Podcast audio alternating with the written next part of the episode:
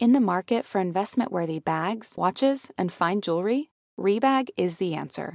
Rebag is a luxury resale platform where each piece is carefully inspected by experts to ensure quality and authenticity. Use Rebag to buy and sell finds from the world's top brands, including Louis Vuitton, Chanel, and Cartier. Head to Rebag.com to get 5% off your first purchase with code REBAGNEW. Shop today at Rebag.com. That's REBAG.com. And use promo code REBAGNEW for 5% off your first purchase.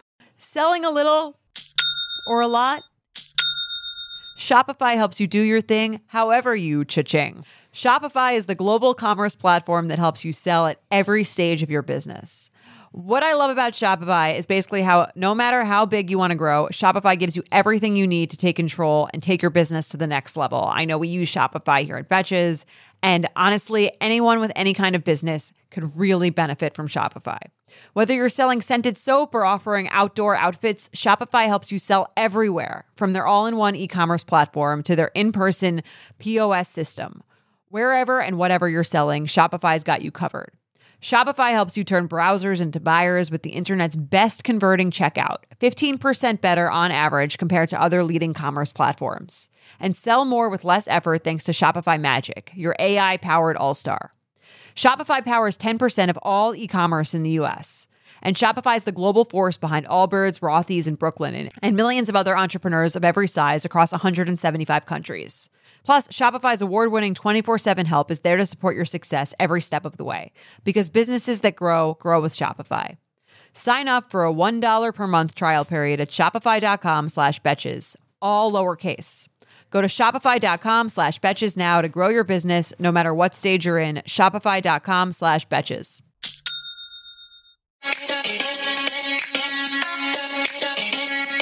Welcome to So Bad It's Good with Ryan Bailey, the podcast where we cover all the pop culture we love to hate, from the classic reality TV moments of the past and present to the latest Daily Mail headlines and everything in between. We'll dive into all the infamous and notorious messes you can't stop watching. I'm looking at you, Jax Taylor. I'm your host, Ryan Bailey.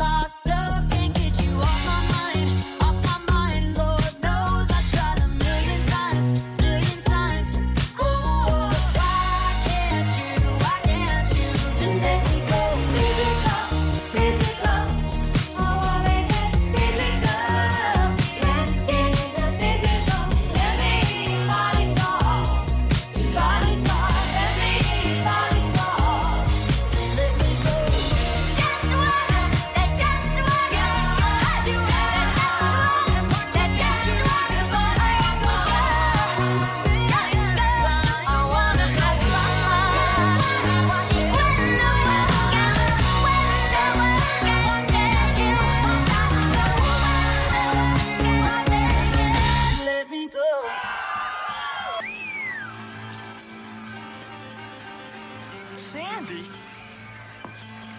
Tell me about it, Stud. Sandy, what's going on, you guys? It's So Bad It's Good with Ryan Bailey. This is Ryan. I just had my dog on my lap. Anybody watching this on YouTube can see, because I did a little intro with Brooklyn, my dog. She's not having it right now, folks.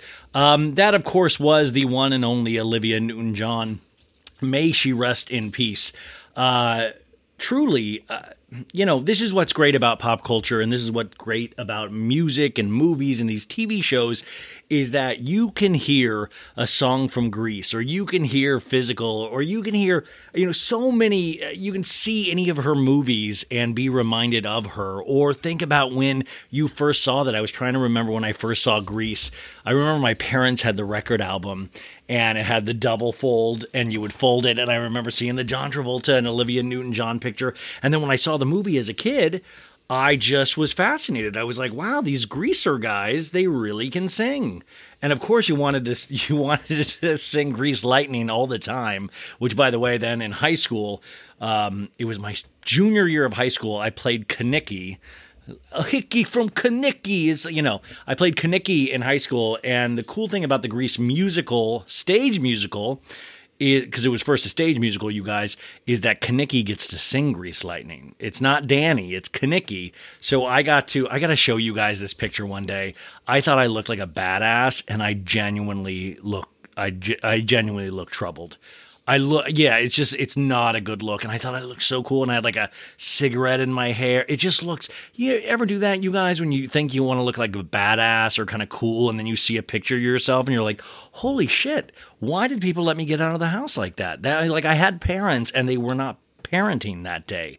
They're like, oh, cool, it's cute that you're doing this. And we were doing like 500 seat theaters. That's the other dumb thing about high school theater. It's always like a way big of theater, and it does not prepare you for the real world when you're usually performing for like 8 people in an improv theater on a Thursday night, because at your high school musical, you got 500 people, you got a full theater of people, and you're like, it's always going to be this way. Anywho, Olivia Newton-John has struggled with cancer for a long time, and has like worked with breast cancer survivors, breast cancer sufferers. She has done so much charity work in that. Set aside the fact that she was kind of an icon in so many ways, her music career, her movie career, just seemed like a really amazing lady. Now, there's even like wild stories about her. I don't know if you remember, it was like 15 years ago, this dude that she was dating, and this is not the time for that, but he faked his own death. I swear to God, it's like the weirdest story. I'll have to do it at another time, because I don't want to do that right now, because that's just in poor taste. But what a courageous life. She'd been battling cancer for the last 3 years, and she finally succumbed to it. And it's rare in the TV and movie industry for somebody to pass and you only read and hear good things. So this has been a wild day, if you guys know. This is Monday night, and so much stuff has gone on today again. But I did want to take a moment at the top of the show to I think we all... When she comes out in that leather outfit at the end of Grease, and he's like, Sandy! Why Babalooba, Sandy, what's going on? It's me, Danny. And she's in that, and she goes, tell me about it, Stud, and like steps on the cigarette. Swear to God, her and Michelle Pfeiffer, which actually in Grease too, maybe I just had a weird thing with Grease, total guy boner on that. Like, and that's weird saying, because I am a guy. Like, so wow, this is truly not a good tribute. I'm just saying that she meant a lot to so many people, and in terms of pop culture, in terms of music and movies, just amazing. What an amazing career. I mean, she will be known probably the most for the Grease movie and soundtrack, even though she had so many hits. And of course, you can't talk about Olivia Newton-John and not talk about Xanadu, making a roller skating in a movie cool again. You had Two of a Kind, another John Travolta movie that I remember. But I wanted to read you what John Travolta wrote to her on Instagram. And he wrote, my dearest Olivia, You made all of our lives so much better. Your impact was incredible. I love you so much. We will see you down the road, and we will all be together again. Yours from the first moment I saw you and forever. You're Danny. You're John, because Danny was the character he played in Grease. And I thought that was really nice. There are those people that I think, especially with pop culture, that you will be paired with for the rest of your life. I was even thinking in terms of Teresa Giudice because of the wedding, of the century this past week, is that we'll always think of Teresa and Joe Giudice, right? Because that's how, they were both introduced to us on Real Housewives of New Jersey. So, you're always kind of tethered to this person. And, we all have that in our lives, too, whether it be boyfriends, girlfriends, wives, husbands, our friends and stuff. But it's interesting when it goes out into the public and we all have opinions and thoughts and feelings and, these things that they do. It means so much to us that sometimes we forget that they're actual real people on top of that. John Travolta, too, I would love to do an episode on him one day because not only an interesting career, and of course you can get into the Scientology aspect of it, but just his family, his son passed away, his wife passed away a couple of years ago. And and that's the other thing is every time Grease would celebrate an anniversary, John Travolta would show up on Entertainment Tonight with Olivia Newton-John. They'd be, John would always the leather jacket, but it would be tighter and tighter on him as he got older. And it seemed like they both loved the legacy of that movie so, so much. And I think we love the legacy of that as well. So just wanted to say that at the top of the show. Olivia Newton-John, may you truly rest in peace. I don't know. I truly do. And especially I was thinking just because of my mom lately and everything that she was going through, it really did, And we're all going to have to fight our own battles and struggles and all that stuff one day. And I swear to God, we're going to get to the funny stuff in just maybe not ever, actually, now that I'm thinking about it. But we'll get there. It's just something that I've been thinking about. So Olivia Newton-John, my mom, actually, good update on my mom. This is great. I was speaking with my dad today. And I tell you guys way private stuff that I shouldn't even tell you. But I think the chances are slim to none that my parents even listen anymore. So, I can tell you, so yesterday I was telling you how my mom likes to make up these outlandish stories, and she won't take her pain medication. She's like, this makes her nauseous. Never smoked weed in her life. So I said, hey Dad, what's going on? And, he says, hey, Mom's doing well. You're going to love this. She asked me to text your sister and ask her, since she isn't taking any pain meds, would it be okay to have a glass of wine? She's tired of drinking water and chewing ice. And then he goes, but she's not hooked. And then my dad always does the crazy emoji, like the one eye and the tongue. My dad uses more emojis than Kanye West, which we'll get to Mr. West in a second. Your sister said it was okay.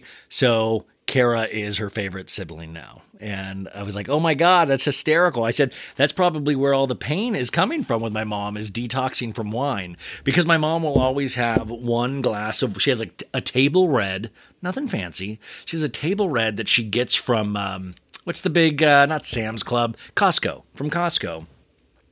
She'll stock up. I've been to her house. She'll be like, I'll grab 6 of those bottles. She's like, it lasts me a long time. And then she'll pour a glass at night, and it'll be like a really, not like this size, but I'm sure she would try if she could. So it'll be like a nice hefty glass. And then she'll just sit and she'll be on her, like she has an iPad the size of an IMAX screen, you guys. And she's like, it helps because I can see it easy. But she just it genuinely looks like she has a whole TV in her hands. And she'll just sit there with a glass of wine and she'll also go on Facebook so much and be like, oh, your friend Nick looks like he's having a good night. He posted his dinner. And then I'll be like, Mom, that's actually a picture from a couple of years ago. Oh, well, it showed up here. Like the amount that my mom loves to Facebook spot. I call her the original Facebook detective. I don't know if your parents were ever like this, but she would always do this. She'd be like, oh, your friend Susie had a nice night at the Hollywood Bowl. Were you invited the other night? She posted pictures that looked fun. Were you not invited? She'll always try to stir up some sort of shit. And it's amazing. Like, she's very active on Facebook, yet the woman never posts. She does the same thing with Instagram. She's just kind of this, like, just kind of this ghost just around the social medias. And I know other parents do this as well, but she'll never post, but she's always there. Never posts, always there. In fact, you know, she, you know, if anybody mentions her name on Instagram, I think, like, I went back and checked, she's liked most of them. So it's like she's on it like a hawk. And I got to tell you, you guys are amazing listeners. YouTube, you're new to me, but the podcasting, you guys have been with me for years now, and it has been so amazing, so nice, so supportive. But I tell you, the number one supporter in my life has always been my mom. You know how many goofy-ass posts I make on Instagram? She has no idea what's going on, and she likes every single one of them. I mean, even your best friend in the world is not going to like every single one of your doofy Instagram posts, but Becky Bailey does. So wanted to give you the update. It sounds like she's back to drinking, so that's amazing. Congrats. Hats off to Becky Bailey. What a start to the pod. How are you guys? I didn't even get to ask. I'm so sorry. I hope you guys are having a gentle reentry to the week.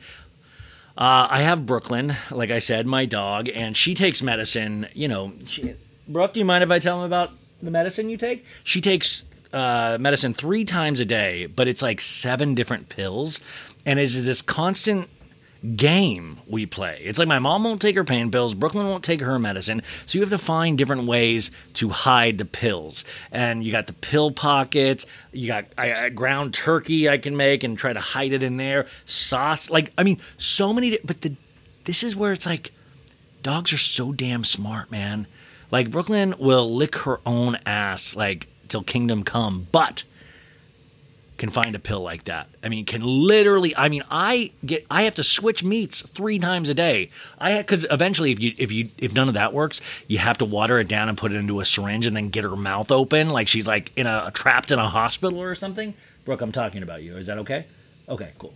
And so, like, it's hit or miss. The morning medicine, rough go. Afternoon medicine, she killed it. And then the night medicine, half was good, and then half she was like, I see what you're doing. It's embarrassing. Like, I see you've got a tell. Your tell is you're literally sweating all over this chicken. So she's with us all week. She's a recurring guest this week. Now, I was considering breaking this into 2 episodes, one, the pop culture, and then the other, the Southern Charm recap. But I'm just going to put it all together. I don't know if I'll be doing a show on Wednesday. The last couple of weeks have been kind of taking just a toll, and then I got to tell you about the trainer I'm working out with you guys. Just keep updating you on that because it's sad and hysterical. So it's going to be like a 2+ hour episode, which is just too, I mean, it's amazing. Like, I think this is real fun and good and all that stuff, but I got to find a way to split these up better. But the other thing too, is that on the podcast, you listen to commercials, and I always want to give enough. So no matter how many commercials you're listening to, you still feel like you got a good show, because I don't want to ever put out like a 20-minute episode and then you have to listen to like 8 minutes of commercials. That would be ridiculous. I don't like that, and I don't want to ever do that to you. And I can talk to the end of days. Like, it's no skin off my back. There's plenty of things to talk about. I mean, there's like 40 pop culture things to talk about, let alone the entire episode of Southern Charm from this past week, which, my God, we really have to talk about Southern Charm. Bapa do, bapa dee dee. It's a sad bapa do, bapa dee dee dee. I don't know. Also, mustache, how's it looking, folks? Now, I think from this angle, before you reverse the image, it looks cool. But then if you reverse the image, my face is naturally crooked, I think. So it looks like 2 caterpillars are just like, one's thicker than the other, and they're just both landing on my lip. I think this mustache probably has 3 more days. But I will say my mom saw it, and my dad is a famous mustachioed father. And she goes, "Oh my God, you look like your dad." And then my ex dropped off Brooklyn on Sunday, and she goes, "Oh my God, your dad." And I'm like, I didn't even think about my dad. I was thinking about cool people like Tom Selleck and Chris Evans. Chris Evans grew a mustache. Remember, he grew a mustache and a couple months ago, and all the girls were freaking out. No girls were freaking out. Like, literally, the people were like, "Oh, you gotta, that's weird. You're doing something with your face, okay." But when Chris Evans does it, girl boners everywhere. Girl boners everywhere. Anywho, I am exhausted because so many reasons. But I work. So I started with a trainer a couple weeks ago, and it sucks. Like, I paid this person. I've never paid for a trainer ever before. But I was like, it's getting out of control. I'm so out of shape. I can't do this. I want to be healthy. I want to be able to, like, do this forever. And I want to be excited to go out and meet people and stuff. And none of that. I mean, like, I just exhausted all the time. Don't want to go out. Want to be a hermit. All that. But so I started with this trainer. And it was horrible. You literally pay this dude to make him make you feel bad. Like, he gets paid for me to hate myself and the working out process. And I realized, like, when I go hiking or something, that's on my own pace. You know, like, I try to sometimes, like, get a time going, but it's like hiking. I've done that. I've never done weights and all that stuff. And this, he's like, you know, he's shortening my rest time in between reps now. And, like, today, I, like, immediately, I was, like, just drenched. And on Mondays, it sucks because last Monday was the same way. Had a bunch of girls there. So I'm, like, sweating around all these girls within 5 minutes. And I'm trying to make jokes, but I can't catch my breath. And, you know, he's like, and I said, hey, man, I just don't think I'm getting better. He's like, no, you are. He's like, we've increased weight, and I am cutting your time in between sets. And I'm like, I'm cutting your recovery time in between sets. And I'm like, yeah, you are, because I don't feel like I'm recovering at all. And by the end, he had me working with this medicine ball, this big old medicine ball, like 15 or 20 pounds. I don't know what it was. And you had to lift it up for, like, 30 seconds of, like, lift it, hit it, lift it, hit it, lift it, hit it. And then after that, what is this damn plant in my way? And then you had to take it and you had to go to the side, hit it, pick it up, side, hit it, pick it up, side, hit it. You had to do that 12 times. And then he made me get on my back, and I had to do this thing where I lifted my legs and, like, balanced on my butt. So, like, my this part and this part was up for 30 seconds. And I had to do 3 sets of those, you guys. And by the end, I was just like, I mean, I got to say, like, I am crying. It's taking me longer to cry in these sessions, but eventually I get there. And I just feel so bad because this dude's, like, ripped. He's studied science. He's all buff and burly. And he, like, you know, I'll talk to him about how he trains. And it's just like, I'm like, I'm out of breath the entire time. Like, even if I can do an exercise like 4 or 5 times, then you get him to 8, 9, 10. And I'm like, I'm dead. Anyway, I just wanted to keep, you know, it's not real unless I tell you guys. You know what I'm saying? Okay, let's get into some pop culture stories. What a day, by the way. This is not a political podcast, but some stuff happened to Donald Trump today, which I thought, I was like, oh my God, this is like Jen Shaw in the Sprinter van again. Like I said, or I was like, oh my God, did Kris Jenner set this up just to distract away from Pete Davidson and Kim Kardashian? We were talking about that on Monday's show with Sophie. I mean, how deep does this Kris Jenner go? I actually do talk about that with my trainer. I try to find things to bond with him on. And so far we've got, like, Kanye, Kid Cudi. He likes that whole, like, debacle. A little bit Kardashians, but, like, kind of related to Travis Scott. So we had to bring up Travis Scott and Kylie. So we're finding commonality, and, you know, but I haven't been able to hit him with, like, housewives stuff or anything like that. I'm hoping to meet his wife one day and see if she's a fan. But he did know Phaedra Parks, which was actually really exciting because I was like, yeah, I gotta talk to her. And he still made me do the same amount of reps. He didn't really give a shit. Okay, so speaking of Kris Jenner and the Kardashians and all of this shit, they're just exhausting. It's another week of exhaustion. Now, they did release the Kardashians Season 2 Hulu trailer, and guess what, you guys? It's a piece of donkey shit. Like, it is, they are giving nothing up. The only thing we get is, like, Courtney going, isn't it called to live like no one's watching? And I'm like, oh my God, just because you finger bang like Free Willy all over town and stuff like that, isn't it great to make people uncomfortable and they get there? Like, it was just amazing. And then you had Khloe and Kim, like, dancing and partying. And I'm like, you numbnuts, are you trying to edit Pete out and you didn't know, like, what to, like, I'm so curious what this is, but it basically showed us nothing. It premieres in September, so get ready. It's like, just, we need a month without a Kardashian. Like, really, Kris, if you're listening, have everybody take off for a month. I swear to God, let us miss you for a second. I swear to God, it'll be okay. Now, I woke up, and that's always usually where the trouble starts, you guys. I was immediately awakened, and I had so many text messages and all of this stuff because Kanye West made his way back to Instagram, you guys. Yes. Now, he posted a mock-up. You know, he appreciates a meme format, but this is a mock-up of a New York Times issue. You can see this right here.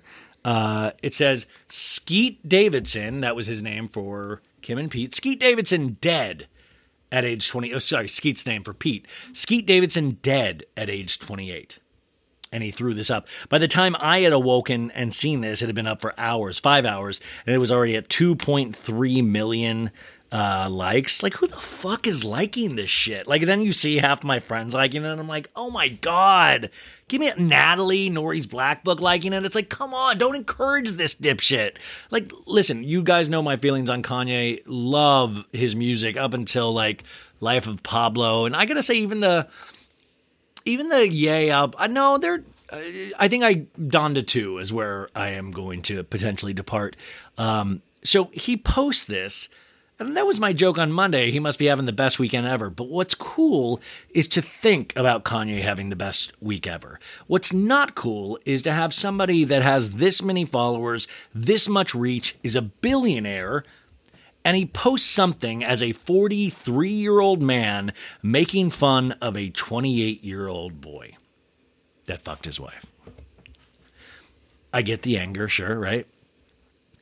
I just don't understand, and this is where I come from it as just a person that's curious about religion, that's curious about everything, is that where does God stand? Didn't God say to turn the other cheek? Is this a different God? How many gods are there? Was the God like, yo, make sure you get him in a stupid-ass meme, okay? And then I didn't even stop there, folks, because if you read in the very, very small print at the bottom, you have to really, like, zoom in on this. It says, Kid Cudi meant to play funeral, but fearful of bottle throwers. How fucking sad is that? Let me tell you, though, both Pete Davidson and Kid Cudi have mental health issues that they have been open with it, that they've been open with, and that they actively are on medicine and have counselors for their trauma and, you know, just for what they go through. Guess who doesn't? Guess who fights it every step of the way? I'm so bored with this. Kanye West, you guys. Kanye. He, you know... But this, it is such a weird form of bullying, and it actually genuinely scares me. Trigger warning, you don't know what somebody's going to do. What he's referring to this about the bottle throwers is we talked about this on the show a couple weeks ago. Kid Cudi stepped in for Kanye at the Rolling Loud Festival after Kanye pulled out at the very last minute. And Cudi got pelted with water bottles because of Kanye. They were all Kanye fans. Also, Kanye did show up at Rolling Loud in a smaller tent with Lil Durk, the rapper. And it was on during Kid Cudi's set. So anyways, Kid Cudi got to a point where he ended the show early because he said, you know, if you keep hitting me, I can't keep doing this. So this also not only makes fun of Pete Davidson, but it also makes fun of Kid Cudi. And I just think this is the most we were just talking about how the one Daily Mail article said Pete was too immature for Kim. I'm like, dude, this is the height of immaturity.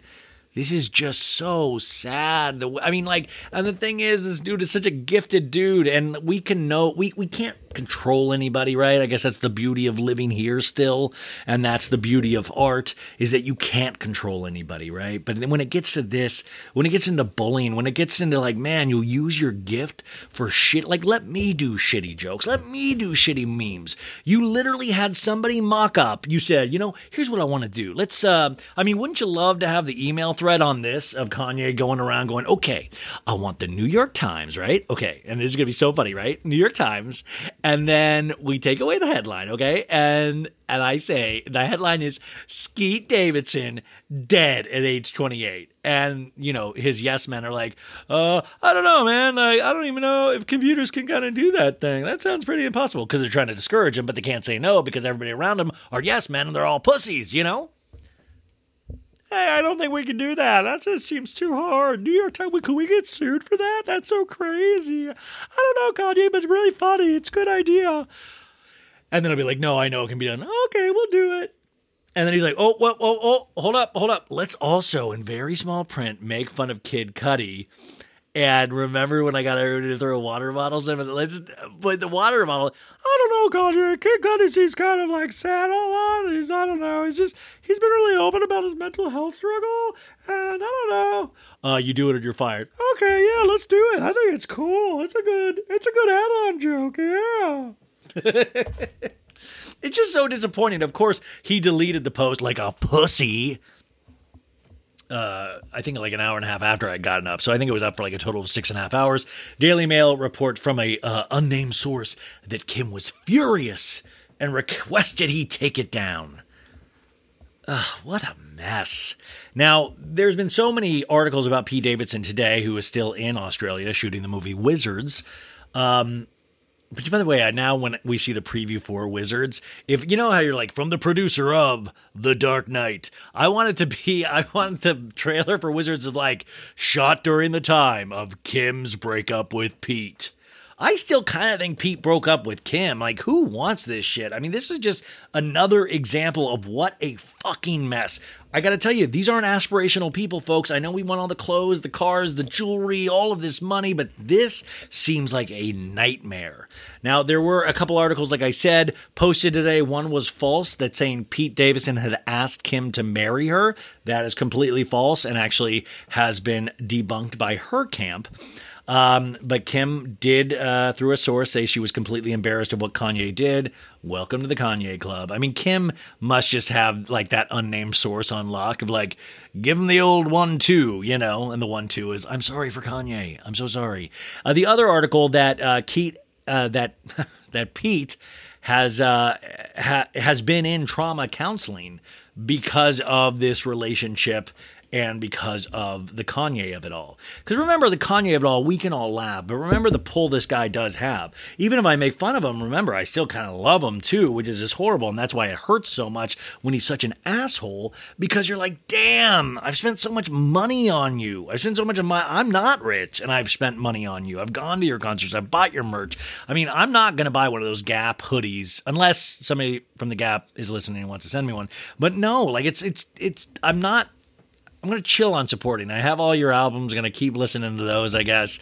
But this is ridiculous, and it seems like you've learned nothing. There was that kind of thought that we were teasing around with of like, would Kim get back with Kanye? I can resoundingly say no. I mean, 100% say no. If they ever do get back together, we do know then that this is all that we live, that we completely live in a simulation and people are just playing us like video games. And somebody got to a top level and they got to choose that Kanye got back together with Kim, because Kim would not do that. He's making it so obvious. But those poor kids are already screwed 6 ways from Sunday, right? Because how do you grow up in that? Even if, I think Kim seems like a great mom. I mean, amazing things being done for you, but I always like to picture, you know, each one of these birthdays, these numbnuts, they get like a 7-year-old's birthday, they hire the actual Incredible Hulk. Like they literally make Mark Ruffalo. But you know what I'm saying? Like they spend like what looks like $800,000. Like every birthday is a Sweet 16 on MTV, like My Super Sweet 16 on MTV. What happens if any of these kids love a normal person? Like, what happens if eventually, and it's like, hey, Randy, what did you get north? I had worked at the movie theater all summer, and I saved up, and I got this little pendant from Macy's, and I had waited till their Memorial Day sale, and I got it. It was like $250. I wasted all my money's gone from, you know, what I saved, and then Kim's like, $250? You spent $250 on my daughter? Get the fuck out of here! Are you kidding me? $250? $250. Who do you think my daughter is? Rob Kardashian? Give me a break. I mean, the expectations on these people, on these kids, it's just out of this world. I mean, to come to grips with who the Kardashians are one thing, but then to start looking into your father, and you start off really strong. If you were to go to the history of Kanye West, you're like, holy shit, wunderkind, genius. Oh my God, college dropout into late registration into graduation? What a 3-album, you know, genius. Then you got Yeezus, then you got all that, and then you're like, oh shit, it desperately falls off. I do support mental health, though, and I truly hope that Kanye accepts that, you know, I know that thing, though. It's this false assumption that I have, that I didn't want to go to therapy or go on SSRIs ever, because I thought, oh my God, what if it takes away what makes me me? And I mean, part of me kind of wished it did, but it didn't. I mean, I'm still me. I can manage things a little better, but, you know, like I said, nothing is just like this overall cure, but he seems to fight against it. And it's scary when you think about how much money this man has now. And he's made some really great artistic decisions that have led to amazing financial success. But what does any of that matter if this is how you end up? You know, you're a villain in wrestling right now. It's just weird. And I got to tell you, even just from the music standpoint alone, as just a music lover, I listened to Donda 2, and I found parts of it just unlistenable, and not in a way of like, this will catch up to me, you know, like, oh, I need to catch up to this album. No, it just seemed really lazy, really too bloated of a mess. And Donda was a little bit, I listened to the Donda 1 expanded edition, and that was even bloated, but the production was like out of this world, at least on it. It wasn't my favorite by any means, but the production, you're like, holy, I mean, but the Donda 2 one was just, I don't know if you guys agree. It was just weird. Huge news in romance. Taika Waititi, the amazing actor and director, his most recent film, Thor, Love and Thunder, came out a couple weeks ago, has gotten engaged, you guys, to Rita Ora. Everybody, I don't listen to Who Weekly, but I do know Who Weekly has, I think they have a ongoing Rita Ora joke since the beginning of their podcast. So what a huge day for our friends over at Who Weekly. I mean, Who Weekly, by the way, is one of those where I want to listen to it because of how fucking good everybody says it is. My God, that's like, those are dream guests one day. Like those are dream guests. Like I've listened to clips. I've followed both of them on Twitter. I love all of their social media. I almost went to their show when they came to LA a couple of years ago. And it just, I mean, what a cool and what a great concept for a podcast, you guys. Who Weekly, where they take B-list celebs and decide if they're a who or a them. And I just think it's so cool because you're able to talk about all these little corners of pop culture and media and all of this stuff through this framing device. Whereas my framing device is just everything. It's everything. And it's really hard, and it goes really long shows. Let's see here. Some quick news. Bravo. You know Bravo. You love Bravo. Bravo, you guys, has a new show that will be premiering pretty soon. I woke up to the preview of this, and it is called Real Girlfriends in Paris. And it premieres on Bravo on September 5th. And you guys, what it's about, real girlfriends in Paris. So it's like probably a combination of Emily in Paris, but I watched the trailer and it kind of gave me a little bit of a Gallery Girls vibe. I don't know if you guys remember that one hit wonder. Was it like 2008 or 2009? Maybe 2012? Anyway, Gallery Girls, if you haven't seen it, amazing one season wonder show, but Real Girlfriends in Paris. Now, this is the thing that I think about that too, is Real Girlfriends in Paris. It took me a second to be Real Girlfriends in Paris. What a weird name. But then I was like, oh, Real Housewives of New York, Real Housewives of Los Angeles.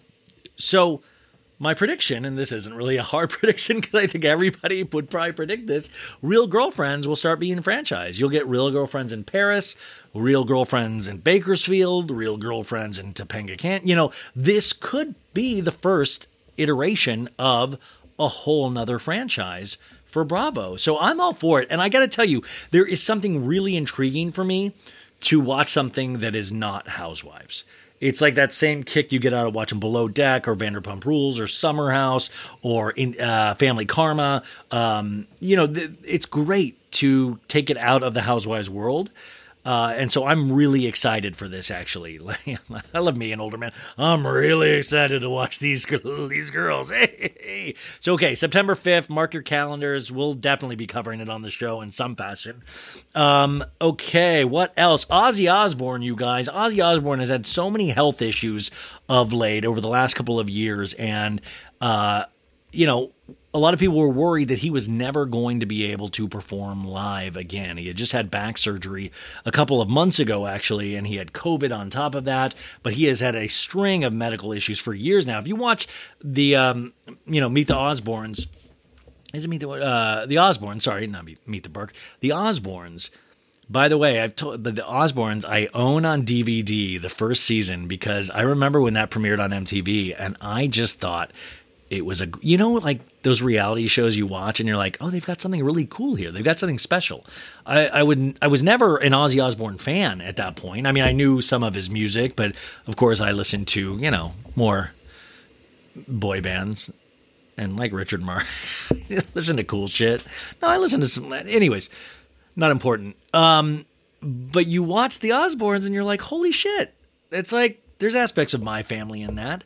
You Jack and Kelly, the kids, and you're like, okay, cool. And then the mom, of course, Sharon, and so I remember there was one whole episode, you guys, where Ozzy had just discovered Chipotle and he's like, oh, I'm going to get the burrito. I'm going to get the, what a great Ozzy. I'm going to get Jack, you want a Chipotle burrito? And it was all about him going to Chipotle and ordering this burrito. And that was back when Chipotle, you could really get them to give you like a 20-pound burrito. And he was just fixated on it. And it was like, I remember going, I love this. This is like one of the best. And even, you guys, they used to have a thing called Virgin Megastore, this record, music, video, all that shit. They had one on Sunset and Crescent Heights. And I worked at Burke Williams, which was a fancy massage facial place in the same complex. And Virgin Megastore was right there. And I remember on my break from work, I was in a suit. I bought the DVD so I could get it signed by the Osbournes. So my Osbournes DVD, you guys, is signed by all of the Osbournes. Jack, Kelly, Sharon, Ozzy, they were all there. And I remember Sharon like, why don't you date somebody that dresses like him, Kelly? And she blushed. And then I blushed. I think I blushed harder than she blushed. But it was really exciting. It's one of my prized possessions is this Osbournes DVD set. But great reality show, actually. I love that reality show so much. Anywho, the whole point was, will Ozzy be able to tour again? And this was exciting. He made a surprise appearance at the Commonwealth Games in Birmingham to close out the Birmingham 2022 Commonwealth Games in the closing ceremony. And that was very, very cool. It was a 30,000-person capacity crowd. So Osbourne and his band Black Sabbath, we all know Black Sabbath, received a rapturous ovation. The 73-year-old Prince of Darkness has not performed for several years due to ill health. And he's like, I love you, Birmingham. It's good to be back. He shouted as he rose through the stage to the round off the show with classic hit Paranoid. So that's awesome. I hope he is able, because Sharon, by the way, is one of the most astute, intense business managers and music managers out there. We know her from hosting a lot of these shows and stuff, but if you read, you do not fuck with Sharon Osbourne. Sharon Osbourne will end you. She is like a Kris Jenner that was not able to cover up their evil side of them as much as Kris does. I would love to see Sharon in action because she's just amazing. But she had Ozzy on the road for so long. So, I wonder if he will do a full tour again. I think he's got to. If he can do this, Sharon will get him back out there immediately.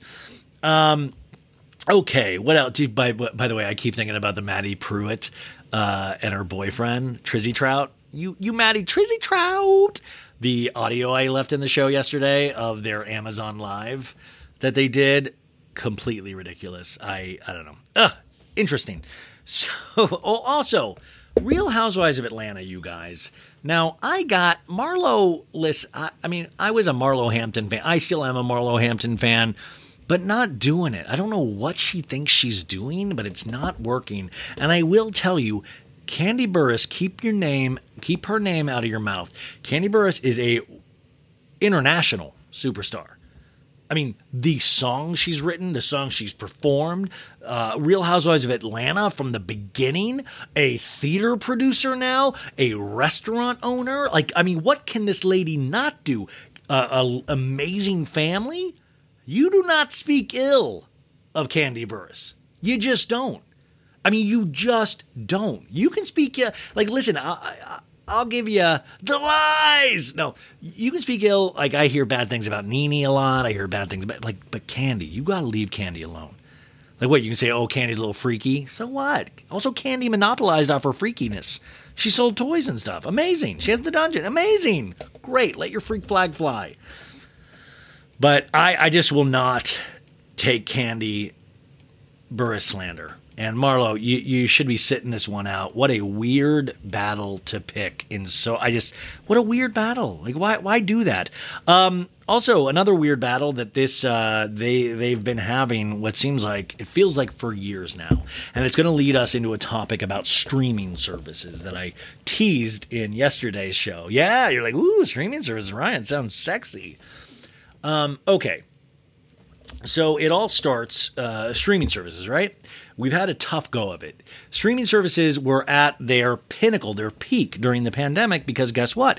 We were all inside for years and just glued to that old TV. I was watching the Night Stalker documentaries on Netflix, 2 a.m. on a Tuesday, because I was so scared the world was ending. I was like, why not watch all serial killer documentaries? Like, remember that weird time during the pandemic? I mean, the whole thing was weird, but that weird time when you were not adjusted yet, and it would just be silence everywhere, except one person you would see, like, kind of dragging through the street, or at least I heard that in Los Angeles, and I just remember that. It just scared the shit out of me. But I would watch things that would also scare the shit out of me, the news being one, and then, of course, anything that Netflix had to offer, and then, of course, you could throw Hulu on there, and, of course, then Disney Plus came out during that time, and then, Paramount Plus actually started one, right? Like, who didn't have a streaming service, or who doesn't have a streaming service anymore? So everything was great. It was a gravy train. You have a streaming service, you are going to be potentially an automatic billionaire. How exciting, right? The future is streaming. And that was really exciting because a lot of artists got to actually make their ideas. These creatives, and of all ethnicities, all colors, all races, it was beautiful. It truly was. Remember, representation matters. We see that on Bravo a lot. They actually do sometimes a great job at representation. So these streaming services were all HBO Max. Holy shit. They were doing all of these stories that represented everybody, not just people like me. Because, by the way, that's one of the things that sucks. Like, I'm thankfully I get to have this podcast, but it's like, I'm even tired of seeing stories about me. Average white dudes, But now I have a mustache, so, a little above average, I guess. But you know what I'm saying? Everybody should be able to see themselves represented in media. This is it. And it's really important because kids remember that. Like, I remember that. It means so much to me, everything that I watched and listened to, and it made me dream big, maybe too big sometimes. But that was really important, and that's what was so cool about streaming services, because all of a sudden they wanted so much content. And they were willing to, like, get weird ideas and ideas that are, never would have seen the light of day on network TV or even cable, and give them a huge budget to make this amazing show. And Netflix, you just thought it would never end. I thought, I was like, I talked about this many times on the show of, like, please stop. There is too much good TV on TV. Please stop. And so the first sign of this is something that we covered on the show a couple of months ago, was when Netflix started laying off staff. First started with 300 people, and then another 300 people. And, a lot of the first people to get let go were in these kind of shows, writers for, like, minority-led shows and stuff like this. It was just heartbreaking. And even, like, me as the consumer, I was like, am I going to still get weird am I still going to get Woodstock 99? Am I still, please tell me there's going to be a documentary about Coachella, please come on. You start thinking of, like, wait a sec, and I even think Netflix has gone downhill in some capacity in terms of their documentaries and stuff. Even though I actually did like Woodstock 99. I didn't like The Most Hated Man on the Internet, but at least you have those options, and options can be really exciting as well as time consuming. So everything was looking great until people started getting laid off because they weren't meeting the industry projections, because people started going outside again. You know, Stranger Things, there's only one season every 2 years, and they lost a lot of subscribers, and they knew they were going to continue to lose subscribers. And they were like, shit, we have put a lot of shows out there and we've spent billions of dollars, and oh no, you know, Rome is falling. So that happened, right? Now, there was this kind of like mumbling. I remember hearing this maybe a year or so ago, year and a half, was that Discovery Plus. Now, remember, HBO Max was the combination of HBO and Cinemax, and they created the streaming service that had like TBS and all of these things under its wing. So their catalog was just insane. You could watch every episode of Friends. You could watch every Harry Potter. They were making HBO original programming. So you had all your Game of Thrones, your Sopranos, your Last Week Tonight, your Successions, all of that stuff. But you also had Adult Swim on there. You had Turner Classic Movies. It was just a content lover's wet dream, HBO Max. I mean, just amazing. Like, I truly love HBO Max. It's my favorite now. It has been my favorite just because it's like, wow, whoever's curating this, it's just this cool blend. I can watch like DC comic book stuff. You know, I'm a huge Batman fan, and I can mix that with like A24 films. And they're making all of these cool things that I want to be in. And then what happened is this guy, David Zaslav, you guys. And this is like kind of, I mean, it wasn't shocking to some, because there would be rumors that David is the president and CEO of Warner Brothers Discovery. Now, Warner Brothers Discovery, that they own HBO Max. That's why HBO Max, there was a 45-day window for every movie that Warner Brothers released during the pandemic. You would either get it on day and date, the day it came out in the movie theaters, like Matrix Resurrections, all of that stuff. It would go directly to HBO Max, or it would be there within 45 days, which was supposed to happen with the Elvis movie, the Baz Luhrmann movie with Austin Butler, which is no longer happening because that deal is off.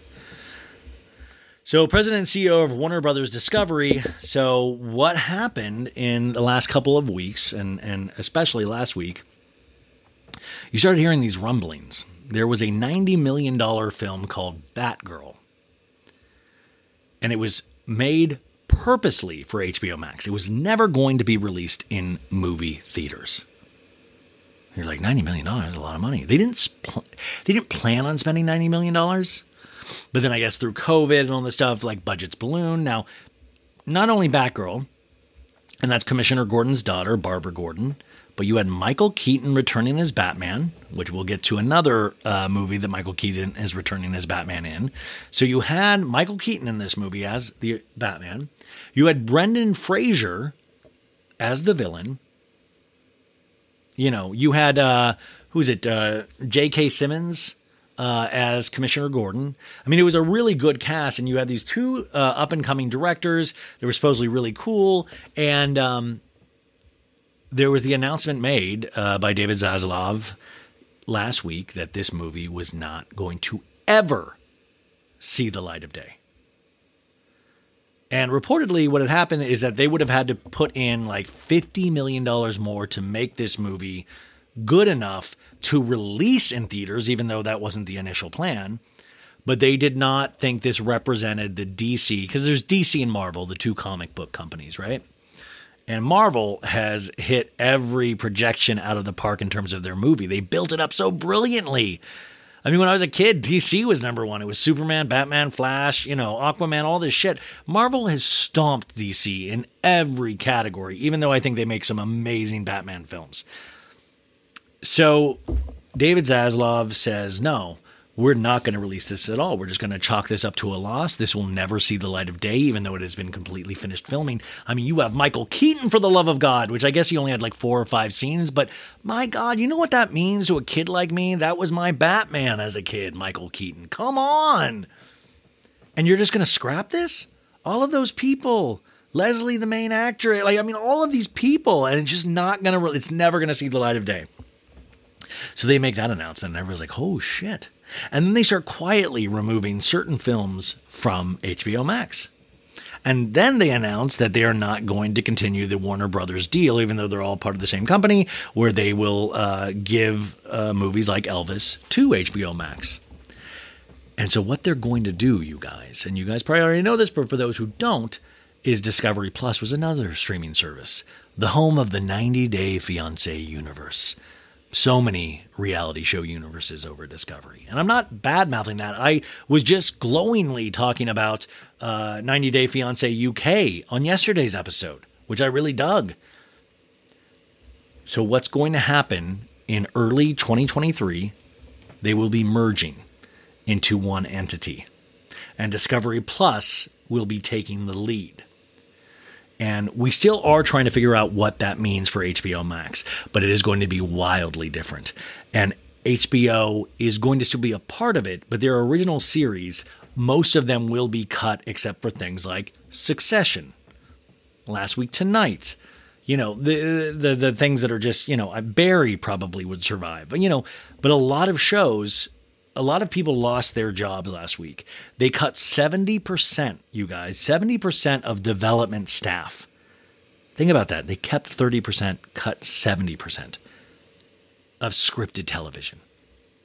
Now, what's good for this show and what we love and what we usually talk about here is reality TV, because this deal it favors reality television. It's all about reality television. David Zaslav knows that it is so cheap. It is so much easier and cheaper to produce reality shows than it is a $90 million Batgirl film that didn't test well with audiences. And so that, you know, but the thought of Succession right next to 90 Day Fiancé, something feels weird. Something feels weird. And it's like weirdly breaks my heart in this way. And we'll see what happens to it. But it's not great for people that love content, because we love reality shows with all our heart, right, guys? But we also have an appreciation for the written word. We have an appreciation for universes that are created that we can imagine ourselves in, or just take us away from all of our problems like reality shows do. But we always have to encourage imagination. We always have to do that. And like, listen, I love the 90 Day Fiancé universe, sure, but I don't want a diet that consists only of the 90 Day universe. I don't want Chip and Joanna from the Magnolia Network doing DIY. It's not my thing. I'm not a DIY guy. I can barely clean my room half the time, which, by the way, I was telling you guys on Monday, the agency, Mauricio's company, is selling the house that I'm living in. I don't own the house at all.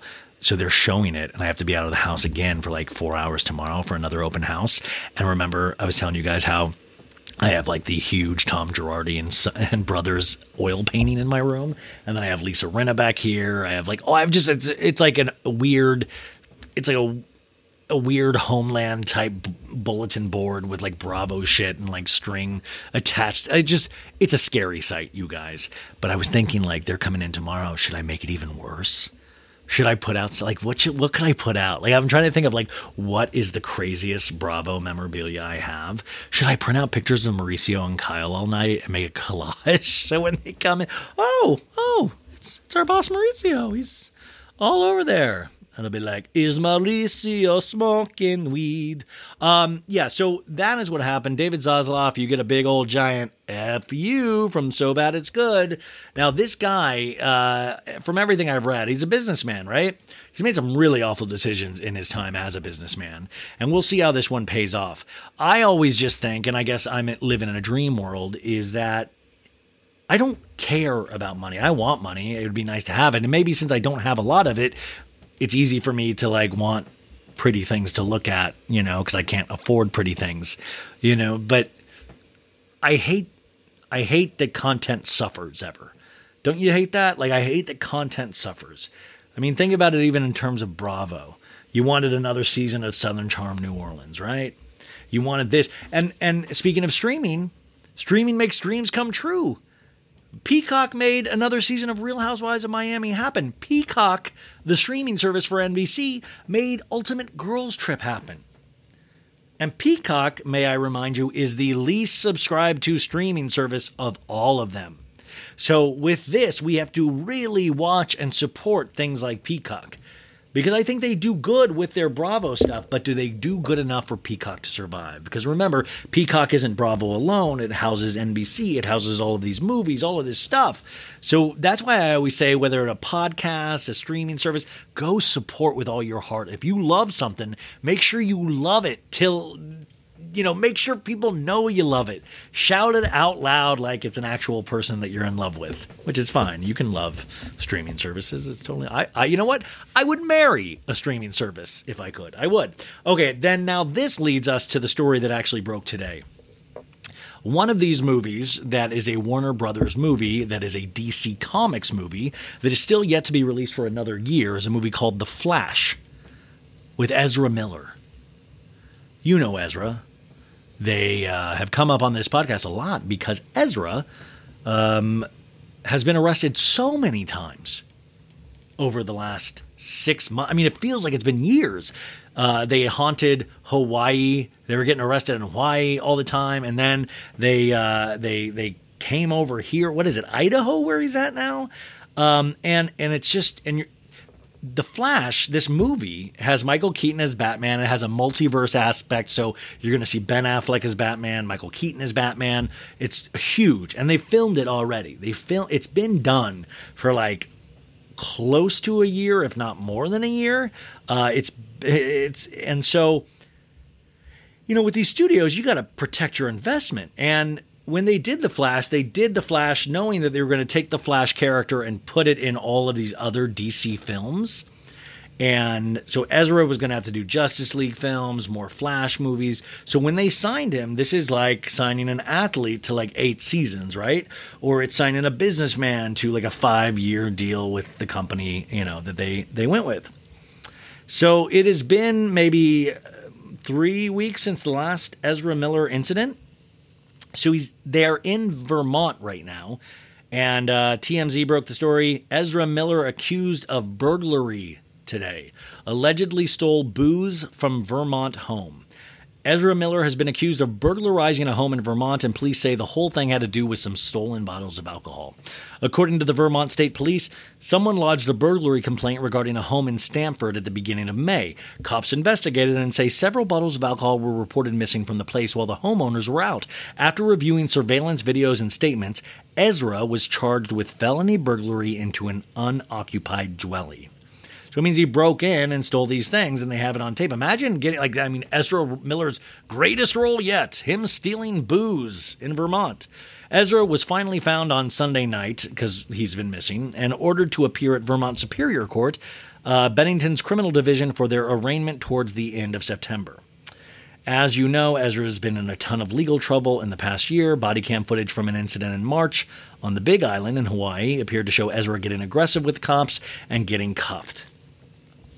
So, if, you know, let me say, everybody listening, you're all of a sudden the president of Warner Brothers. What do? You just canceled a $90 million Batgirl movie that was led by a girl. The girl, I think, what's her actress's name? Leslie something. She's really talented. But Ezra, they have had 5 arrests in the last year. So many weird incidents. Fans saying that this guy threatened to strangle me. This, you know, they threatened to strangle me. All of these just really, I mean, they need help, obviously. And I'm so curious what Warner Brothers is doing to step in. They've already announced they will now not continue with Ezra as the character of The Flash. And I'll bet they'll just do some kind of multiverse thing with it. But it's like, will they be able to release this movie that will cost $200 million, plus they'll put another $75 in to advertise it? You're talking about a $275 million investment, and you've hung it on the hat of Ezra Miller. And they have been arrested so many times and seem like they are in a very troubled state. I mean, there are minors saying that they, you know, have asked them to live with them and he'll take care of them and all of this just wild stuff. It's really scary. So my prediction is we will never see the Flash movie either, or they're going to have to reshoot it, but it's already done. And Ezra, listen, I hope you get the help that you need, but if you stop me from seeing Michael Keaton as Batman, I'm going to go nuclear. I will go. I'm just like, I'll go nuclear. I please. I want help. I don't harm anybody. I want to see this movie.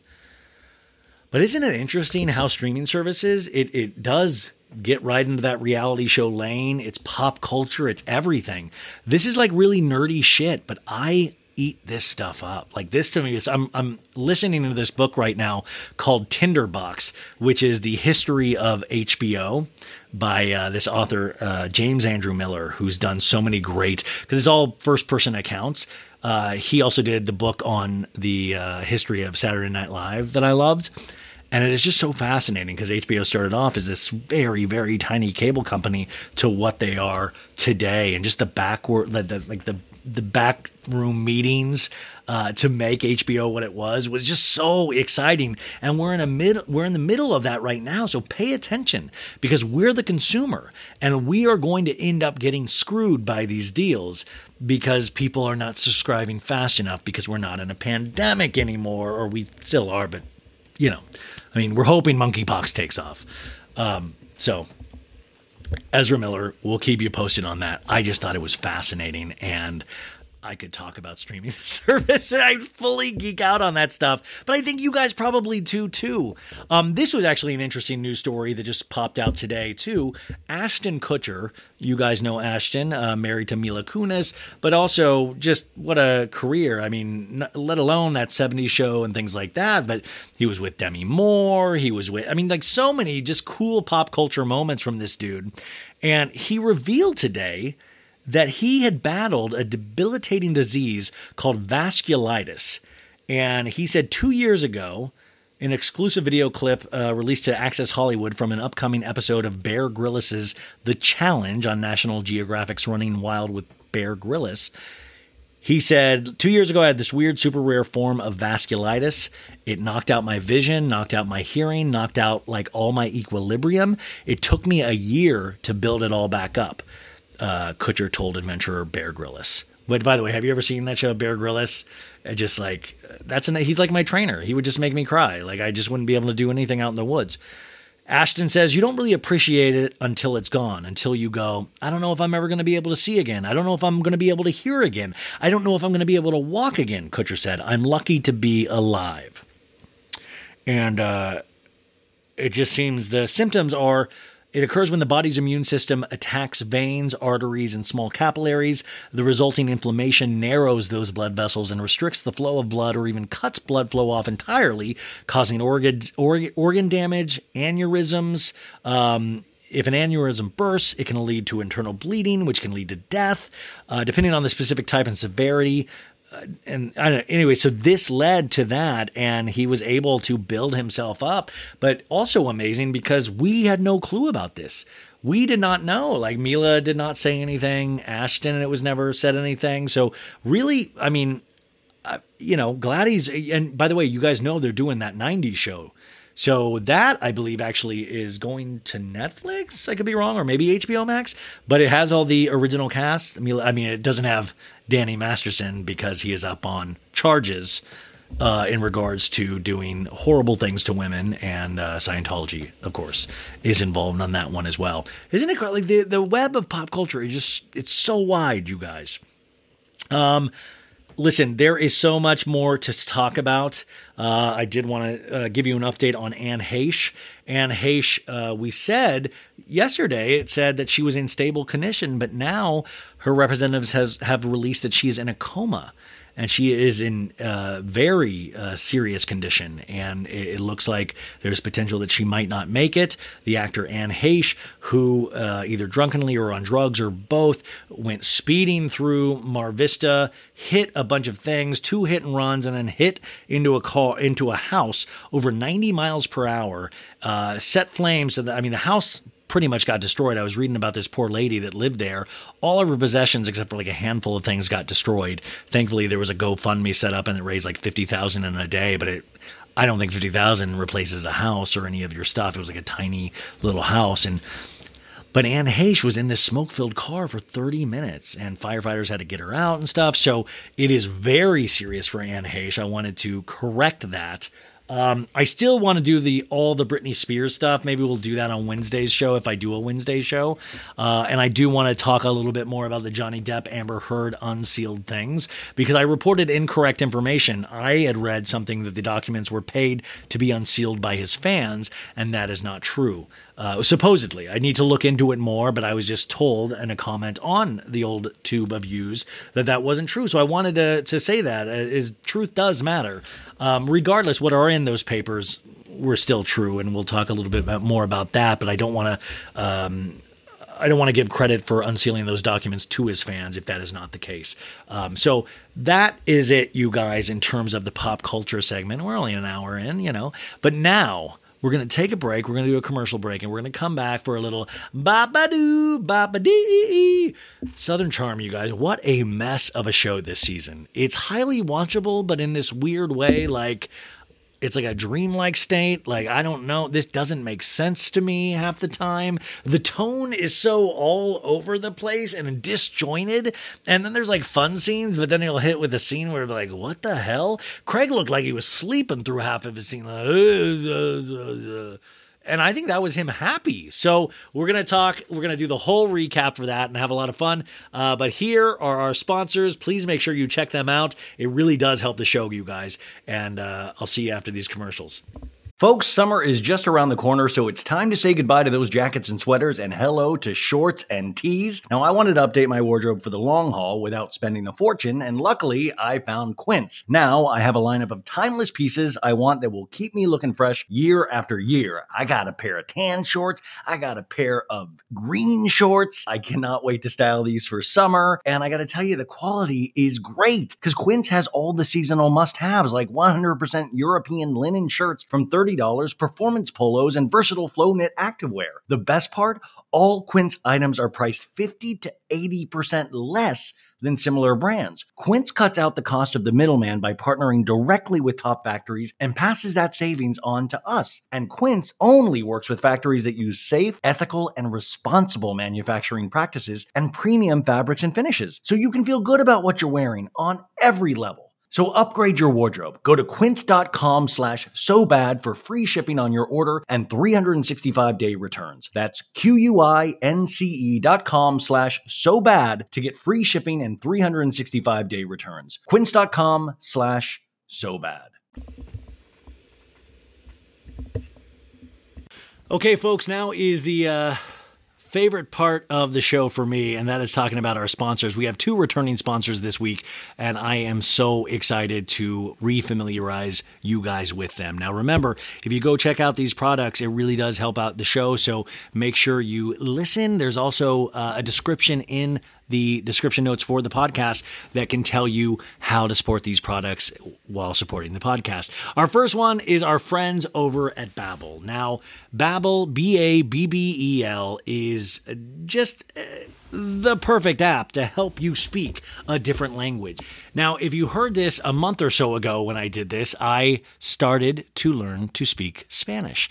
Now, I want to let you know that the last time I had studied Spanish was in 9th grade at Horizon High School in Scottsdale, Arizona, and my name was Esteban. So I was Yo Soy Esteban.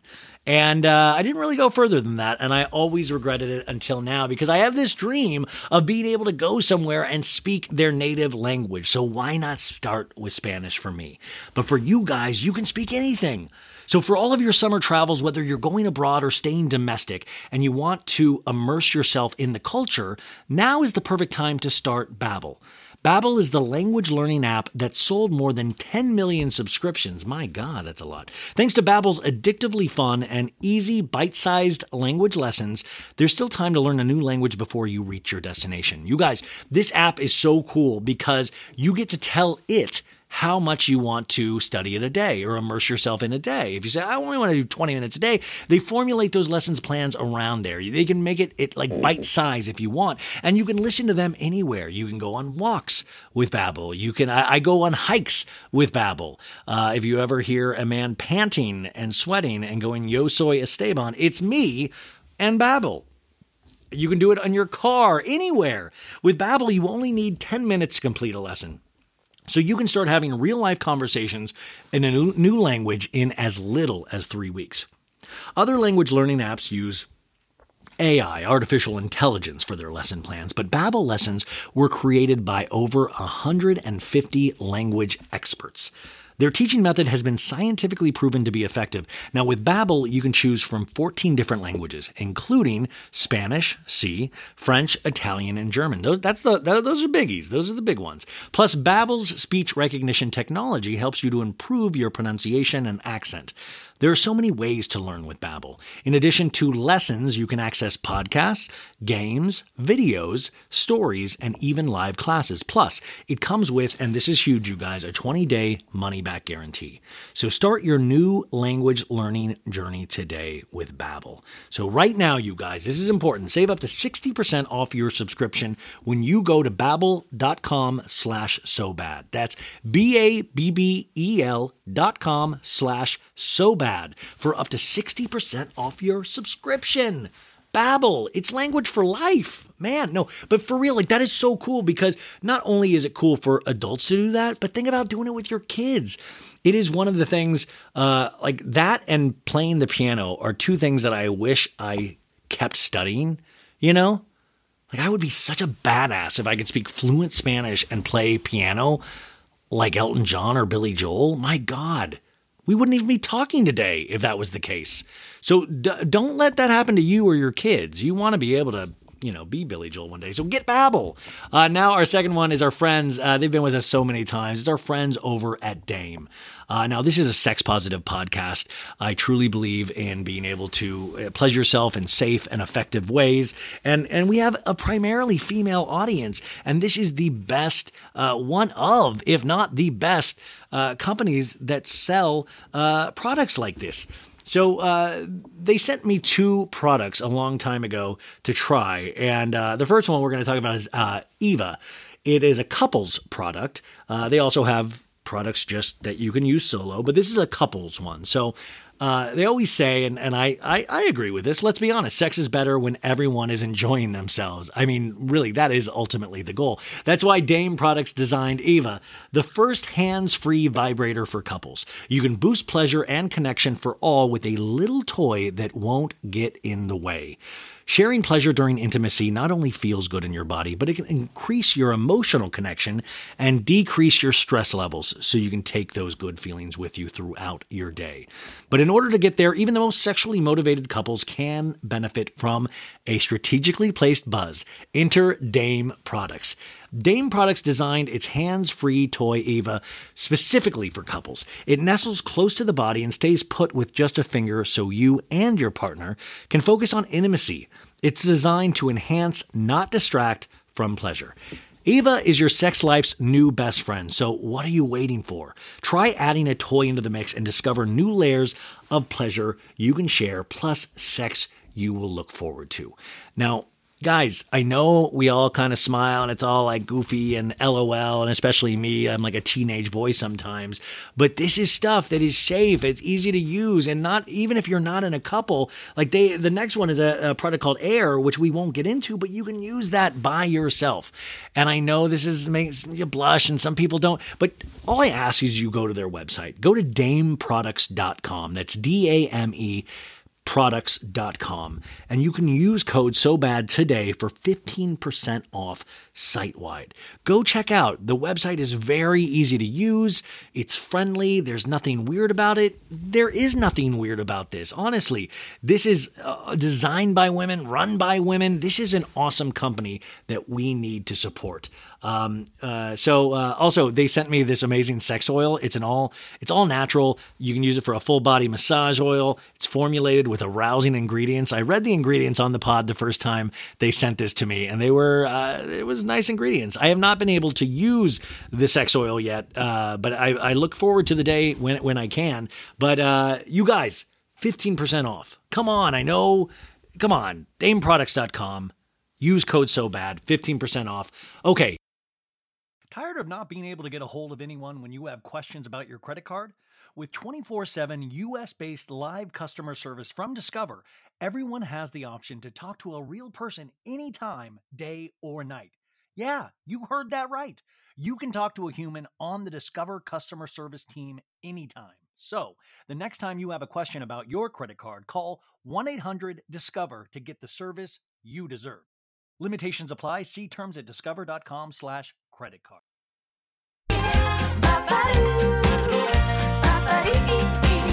It's easy. Advertise on 1, 2, 3. It's easy. As making you think that you love me. Bapa do bapa dee dee dee, folks. Welcome to your Southern Charm recap. Remember, folks, you can use the timestamps. Even though I love talking about all that pop culture jazz and streaming services and whatnot, but if you're here just for the recap, well, I mean, then you must be related to me because you're trying to be nice. Hey, Southern Charm, what a magical season, folks. I mean, doesn't it feel like we're like 30 episodes in already? And I think we're only nine episodes in. Also, I just took a small break and I looked at my phone, which is just always a bad thing to do. And I quickly looked and it said, just Jared had posted, Khloe Kardashian spotted out at Nobu. And she was all dressed up and all that. Didn't Khloe just welcome a child on Friday? Like, I don't want to mom shame or anything like that. Like, please say you didn't leave the baby with Tristan. My God. But your art, like, she was, like, all gussied up and stuff. Like, is that normal, like, 2 days after you have a child to be out at Nobu? Like, is that, like, I don't know. I've never had a child. And I know, you know, she had a surrogate, but, like, isn't it? Maybe I'm wrong about babies completely. Like, do you need to be around them? Like, are you... Can you leave them just alone and go out and stuff? Like, is that because that's the case? I mean, maybe I've got to rethink my whole baby thing. Actually, I'm not against babies at all. Actually, it just hasn't happened for me yet, you know, but I don't have a firm stance. Anyways, we're getting off track. Also, I want to do a story this week on that, Tana Mongeau and Addison Rae's dad are beefing. Addison Rae's dad is like in his late 40s. And we did a story on him a couple weeks ago about hitting on very young girls at nightclubs. And he was in a relationship with a 26-year-old girl. But the problem was he was still married at the time, but told the other girl that he was getting a divorce. All lies, of course. But now he's threatened this dude, Young Gravy, which also, if your name's Young Gravy, I mean, pray to God you are young, because that's the only excuse for having a name like Young Gravy. It's like Machine Gun Kelly, you know, because you're like, oh, Mr. Kelly, no, please call me Machine Gun. Like, what are you like? Mr. Gravy, no, call me Young. Anyways, Addison Rae's dad, Monty, has threatened, wants to get in the boxing ring with Young Gravy because Young Gravy wants to take Monty's ex-wife out on a date. And then Tana Mongeau, the YouTube superstar, got involved because left a comment on one of Monty's TikTok posts challenging Young Gravy to a fight. Granted, this is Addison Rae's dad. Like, you know, you think your parents are embarrassing? You know, like you have Addison Rae's dad out there active on TikTok trying to hit on Addison Rae's fan base and then taking off his shirt and TikToks to show his muscles to threaten to fight a guy named Young Gravy. I don't think I'll ever get over the name Young Gravy. By the way, should I call myself that? Like Ryan Gravy? Is that like a whole family of gravies? I need to look at. I don't really know that this is where my pop culture knowledge. I do need to familiarize myself with Young Gravy. He seems like he's popular with the kids. Anyways, what is so popular with the kids is Southern Charm.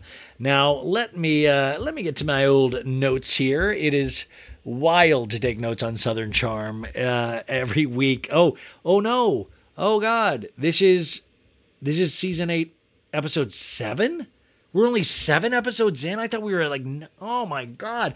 This is called Clean Slates and Secret Dates. Ooh! So Clean Slates. If I'm, you know, this we always try to guess based on the title, Clean Slates. When I read that, I was like, okay, somebody's starting from scratch. So it means somebody that was fighting probably is starting from scratch. Maybe Catherine and Naomi, or maybe Vanita and Olivia, because so maybe that's a clean slate. It turns out I was right about that. And then secret dates. Who has a secret date? Secret dates. maybe Austin, and his right hand, hey-oh, the guy loves to jerk it. No. Secret Dates, I think that what that means is Craig met for chai latte with Naomi, even though he wasn't supposed to because Paige told him not to. But that was nothing. He was all like jittery and scared and all, you know, like, I don't know. It's hard. Are you guys like me? Once you watch these shows so much, you start thinking, you get paranoid that every scene is fake because you're like, remember, they schedule camera crews to work, and these people don't just stay with these guys 24/7. They have days on which they film. So, like, Vanderpump Rules cast knows that, like, you know, say Sheena knows she's going to be in a scene with Lisa on next Wednesday, right? And so they schedule that. They schedule camera people, all of that stuff. And then what happens, I think they have, like, a clue about what they might talk about, but they don't know. They don't have a script or anything like that. So the reality of this is I always question how real it is, because if you go that far, why not go farther and go, hey, say this, this would be good. So I wonder where those slip-ups happen, where it is less than real. And sometimes in certain scenes on this season of Southern Charm, I feel like it's not real. And I hate that. Also, we are 8 seasons into this show. So remember, people like, especially keep your eye on people like Craig, because Craig, I think, self-produces. He's not super good at it because he's not a very dynamic personality on screen, even though he's very charming, but that's different than dynamic. Like I said, he kind of snoozed his way through this episode. I mean, exciting things kind of were happening, but he had it such like a minimal pulse and like, what's going on? I'm just putting together my mood boards. Which that was actually amazing, of him working on his pillow mood boards. And I was like, that's what he gets to do all day, is work on pillow mood boards? Fuck it, I'll make a pillow mood board. So bad it's good. Pillows coming this fall, you guys. Now, this is the description that Bravo gave the TV company. The cable company puts it up. After being excluded from Olivia's oyster roast, remember Vanita was excluded last week? Vanita looks within. Vanita goes on a spiritual journey, goes to Tibet, and learns to meditate. No, Vanita looks within and spends time with her mom in hopes of gaining insight to her family's secret past. Holy shit, this description makes it seem like Vanita's family is potentially like superheroes. Like, Mom, where were you and Dad at night? Were you flying around the city fighting crime? Like, how intense of a... I'm like, this is Southern Charm, folks. This looks intense as hell. Like, and also, can you imagine, like, if an oyster roast of somebody she's met 3 times sent her on a spiritual journey that she's looking within? Isn't that just amazing? You're like, Olivia not inviting her to an oyster roast made her look within? Must not be hard. Craig may have a new secret of his own when he goes against Paige. He maybe is, like, switching to a new nail polish. Who knows? When he meets Paige against... when he meets up with Naomi against Paige's wishes. And we see clips now like we usually do. Remember, Bravo is always like, oh, we know you guys do not remember anything, so we're going to show you every clip. And I do have to tell you, it is becoming so apparent. I said this on the Beverly Hills recap, but I'm going to say it again because Southern Charm even abused it more than Beverly Hills, I believe. I have come to a decision for Bravo, and I will let them know, maybe at Bravo, who knows. Andy, if you're listening, I would love to take a meeting about certain things revolving around your shows. Here's my thought. We need to ban cellular telephones from these shows. I don't want calls.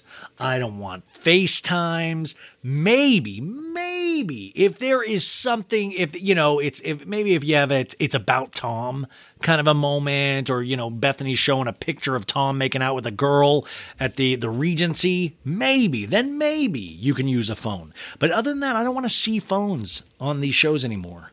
There's a reason we have moving cameras to capture moving action with real people and not on our phones. Hey, what's going on? Hey, Shep, what's going on? It's me, Craig. What's going on? No. Meet up someplace. Let me see both of your pretty faces It's becoming out of control, just like the flashbacks. You guys, you're showing flashbacks on flashbacks. Flashbacks that we just saw 10 minutes ago of the actual scene. How dumb? Who are you making this for? I mean, I almost feel like, am I too smart for this show? Like, should I forget what I just saw 10 minutes ago because we're being forced to watch a flashback already? Come on. I feel like Scott, come on, it's me, Scott Disick, come on. So we see that scene from last week or a couple weeks ago of like, Craig's like, what if Naomi and I went to lunch? And Paige is like, no.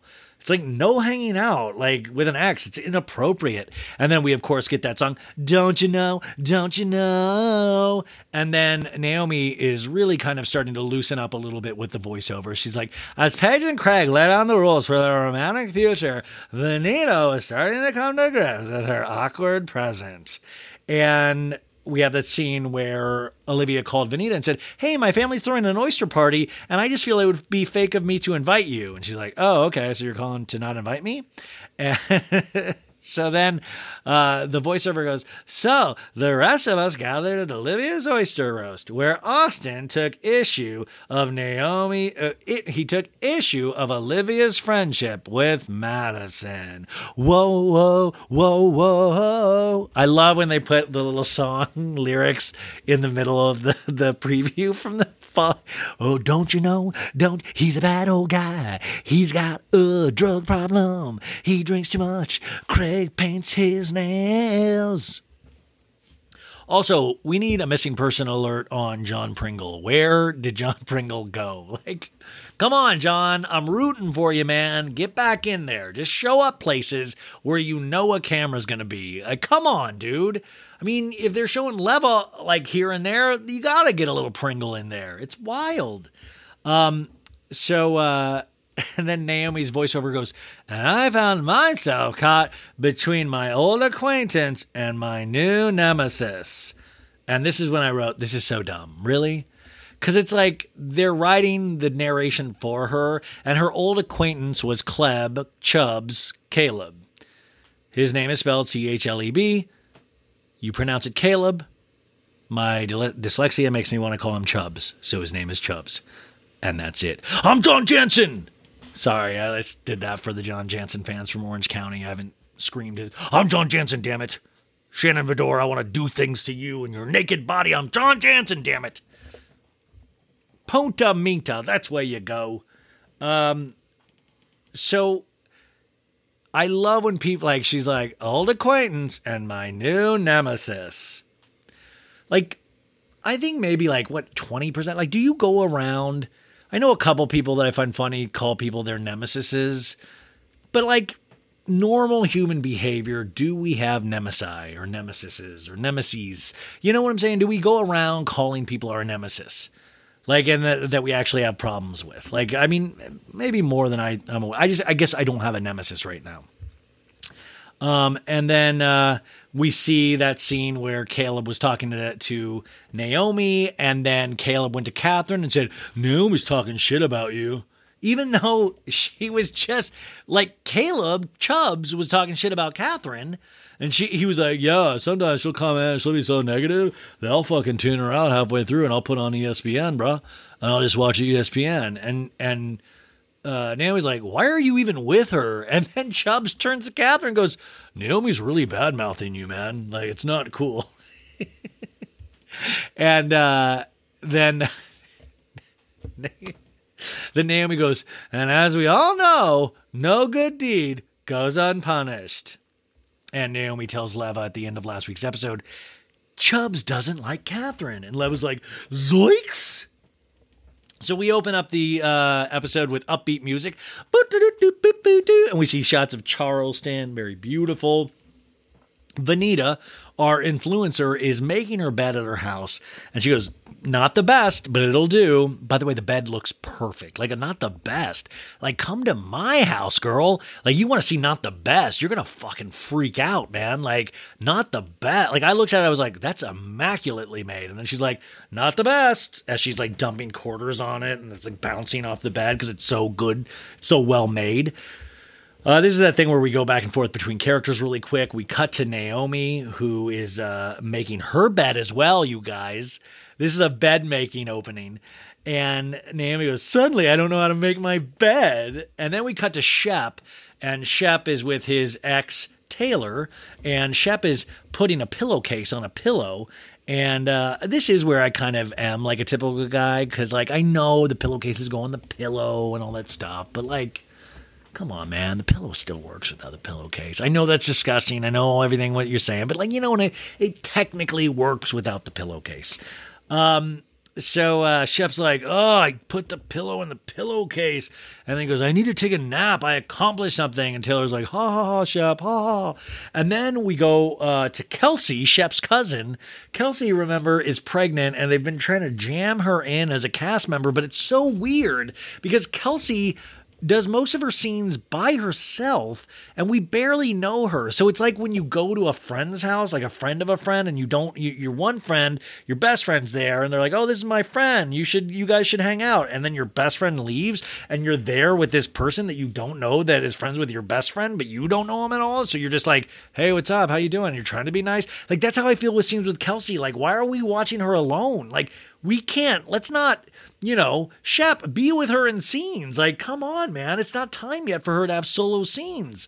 You wouldn't put a rookie basketball player out there on game four of the final. Not that this season is game four of any finals, but you know what I'm saying? It's just like sometimes I feel uncomfortable because I don't trust Kelsey yet. I don't know Kelsey, and Kelsey seems nice, but why are we making her do scenes by herself? So she's in the nursery and she's like, I can't believe I have a little boo-boo coming. I can't believe she's going to be screaming and crying. Then we cut over to Leva's house, and Leva's little cute son is sucking his finger. And Leva's like, when did you become a little baby? And the son's like, when I wanted your attention again, Mom.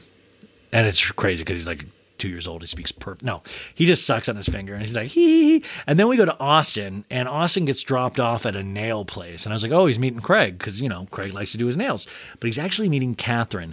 Austin's in his little baseball cap and his little tie-dye shirt. He's just his little flip-floppies and some jeans. He's like, I'm ready to do a scene with Catherine.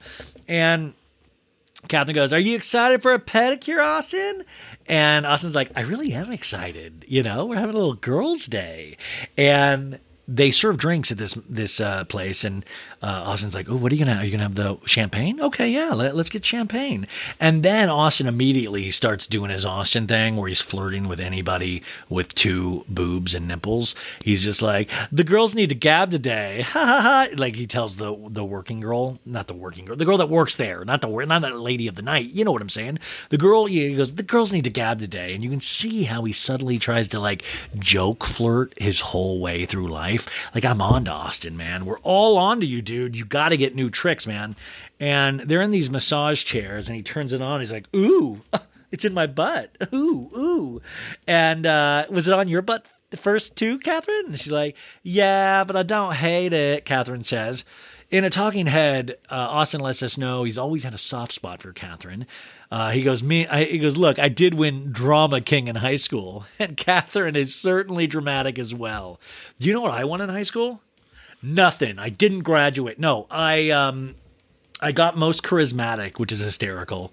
So there's a yearbook of me, I think, leaning up against a tree like this, like it was most dramatic. No, not most dramatic. It was most charismatic, and this was a weird one. It was most likely to be in a Quentin Tarantino film, which is weird for a high school to like put you in an R-rated film. Isn't that weird? I thought it was cool, though, and I'm still waiting to be in a Tarantino film. Anyways, so they're picking out colors, and Austin's like, I'm not going to pick out a color. I'm not Craig. We cut to then Craig, and Craig's in this kind of hip, like, streetwear thing with a bunch of cool art over it. It's like what I think the updated version of the Cosby sweater would be. You know, you 80s kids know what I'm talking about. The Cosby, I'd like to talk to you. I'm Bill Cosby. And he would have this sweater with all of these different like weird random patterns and stuff. Just always bright and vivid to kind of distract from how evil that man was inside. Sorry. Craig is making mood boards. He's in a fancy office. He's using Apple products. I love that. I think anything's fancy when somebody's using Apple products. I'm like, ooh, Fancy office, nice. And Craig's muttering to himself, you guys. He's like, he's cutting this paper thing with like a little X-Acto knife or something. Like he couldn't use scissors. He's like, oh, and he goes, work smarter, not harder. Work smarter, not harder. And I'm like, that's what I got to do. But Craig just keeps repeating that mantra to himself. And Naomi calls him, and he goes, what does she want? Well, I guess we're going to find out, Craig. Craig, you don't need to narrate your own scene. Come on. Anybody in production going to tell Craig he doesn't have to narrate his own? What does Naomi want? I would hold it up to what does Naomi want? But this is what I'm talking about. The fucking phones are ruining these shows. And she's like, oh, what are you doing? And he's like, just working on these mood boards for my spring collection. And she goes, that's fun. And she goes, anywho, I need to pick your brain. I had a strange reaction from Chubbs about Catherine. Can we grab a coffee or something like that? And Craig's like, oh. He immediately starts sweating and like shaking. He's like, why did you think to call me? And Naomi's like, because it's about Catherine, dummy. You're probably the best person to advise me on this. You're friends with Catherine. And Craig's like, oh no, Craig, keep it together. Make me a bird so I can fly far, far away. We get a flashback to him and Paige. This is a flashback that we saw at the beginning of the show. In the flashbacks of the season, we see it again of Paige saying, you know, I don't want you hanging out with her. And Craig goes, is it bad enough that we have to meet and talk about it? And she's like, well, I mean, it's weird. She's like, if you think it's serious enough, I guess I'll meet you. And Naomi's like, well, I don't want to bother you. It's not bothering me. Anyways, I want to be in that area because I have to get some kegs for the store, which is the weirdest line ever, because how are you going to say if you say I have to get some kegs for the store, I think you work at a frat party supply store or maybe a bar, and he works at a pillow store that has kegs. And you're like, Ryan, that's dope. And I'm like, okay, but think about it. Is it? I wonder if he has cider. I love a good cider. Now, a keg of cider. Now you're talking. Craig then talks to himself more like a lunatic, and he goes, it's just coffee. You're just going to get in, get out. Do not, whatever you do, Craig, put your dick in her, dude. Do not do it. Don't do it like Vegas. And then when you did it that next week after, don't do any of that. Just get in, get out, drink your coffee, be nice, and then just get out of there, dude. It's not like we're going to get our nails done or something like that. I do love how much we hit that Craig loves getting his nails done.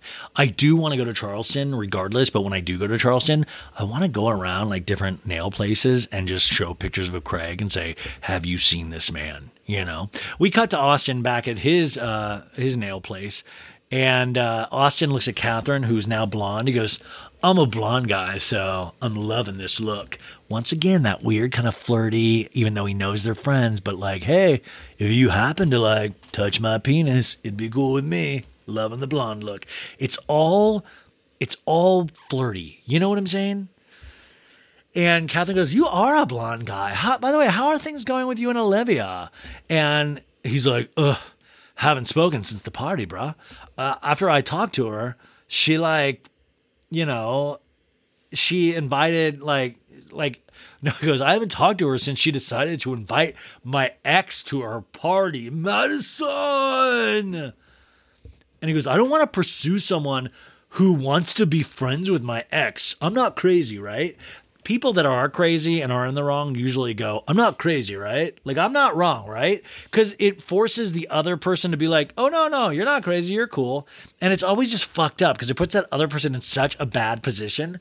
And Catherine, like, yeah, sure, Even though Catherine is friends with Olivia from the previous episodes, or as friendly as you can be on this reality show where they just met a couple episodes ago.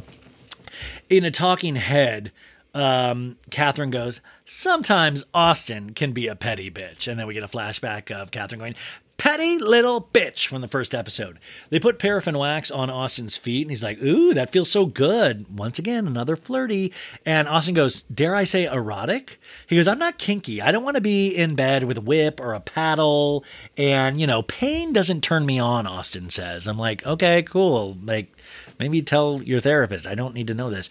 Catherine says, well, there's a range, in in whipping and paddling, you know, a hard pat usually means a kinky lover. And Austin in the talking head goes, I'm as vanilla as it comes. Yeah, we know, dude. He goes, every guy, you know, talks themselves up wild in, you know, the bedroom, like, you know, 3 or 4 positions. And then you have your big finishing move. Well, I mean, one of Austin's big moves is telling people, I want to lick you front to back. Remember Somewhere Else? Still have not recovered from that line. That's like my version of Freddy Krueger. Sometimes I just don't want to go to sleep because I'm afraid my mind is going to show me, I want to lick you from front to back. Like, ugh, Austin, no. And by the way, Austin is saying this in a talking head, but my money is that he does think he's an amazing lover. And he's just saying this to come off as an aw shucks kind of guy. We cut to Olivia now with her mom and a fly swatter. The fly swatter is not a real person. It's an actual fly swatter. And they are chasing a fly. And she goes, oh, look, Craig brought this to our party. It's a champagne bottle. Sweet. We should have mimosas someday, Olivia. And she goes, hey, Olivia, was Austin having a good time? And Olivia's like, we didn't end on the best note at our party. You know, I it's like, it's so weird. And we get a flashback to that scene where he's scolding her for inviting Madison. And she's like, I'm begging for you not to care about her someday. And her mom says, I think it's just very sensitive. He's a very sensitive, sweet boy. Kind of like Forrest Gump. Now, he's a very sensitive, sweet boy. You usually don't hear of the women being whatever the Madison is. You usually hear that about the men, which was such a good... Oh, you know, he's a man without testicles. Yeah, you hear about those men. He's a very special sort of man. A sweet sort. Dumb as a brick. Yeah, no, of course. He probably can't even wipe himself, the poor dear. Ooh, I feel bad for Mr. Austin. Now, I did have a wet spot on the couch. Are we assuming that is Mr. Austin at our oyster party? Was he upset? Did he want to go home? Did he even know how to get home? Is Austin potentially still here in our crawl space? So because everyone, she goes, everyone has their ex stuff, but like, you know, to have me right there, like Olivia, I think is in the right in this issue. And her mom says, well, she should just be happy with her husband to be. About Madison. In a talking head, Olivia goes, this situation is too much work. I'm not about this much drama for Austin. I mean, that's what Austin seems to be into, though, she says, which I thought was actually a perceptive line. Also, I do want to, Olivia that night after Southern Charm made her debut on Watch What Happens Live with Catherine. It was a rough episode, you guys. It was rough. I think, you know, also it's first time on Watch What Happens Live. I'm sure there were nerves and stuff, but it was like her personality was not coming through at all. And then Catherine's personality was so kind of skewed the other way. So it just was just so disjointed. I love Watch What Happens. I'd say that I'm such a huge fan of that show. So we cut to Austin saying, doesn't make me fall in love with you. Saying Montana. Oh, I don't know. Something. We're back at the nail place with Austin and Catherine. And he goes, hey, by the way, I'm very happy you and Chubbs got back together. And Catherine's like, I'm trying to be excited, but my gut says something is off. Like Chubbs was talking to Naomi at the oyster party, and it was like super disrespectful of her, and I feel really hurt. And then we cut to Chubbs saying, Naomi was calling you names. And then Catherine saying, well, you should shut it down. You know, don't just listen to Naomi talk bad about me because you're a good guy. In a talking head, Catherine's like, well, I wouldn't talk to a guy talking shit about Chubbs. I'm loyal. Hello. And Austin says, so you think something is off? And she goes, to say the least.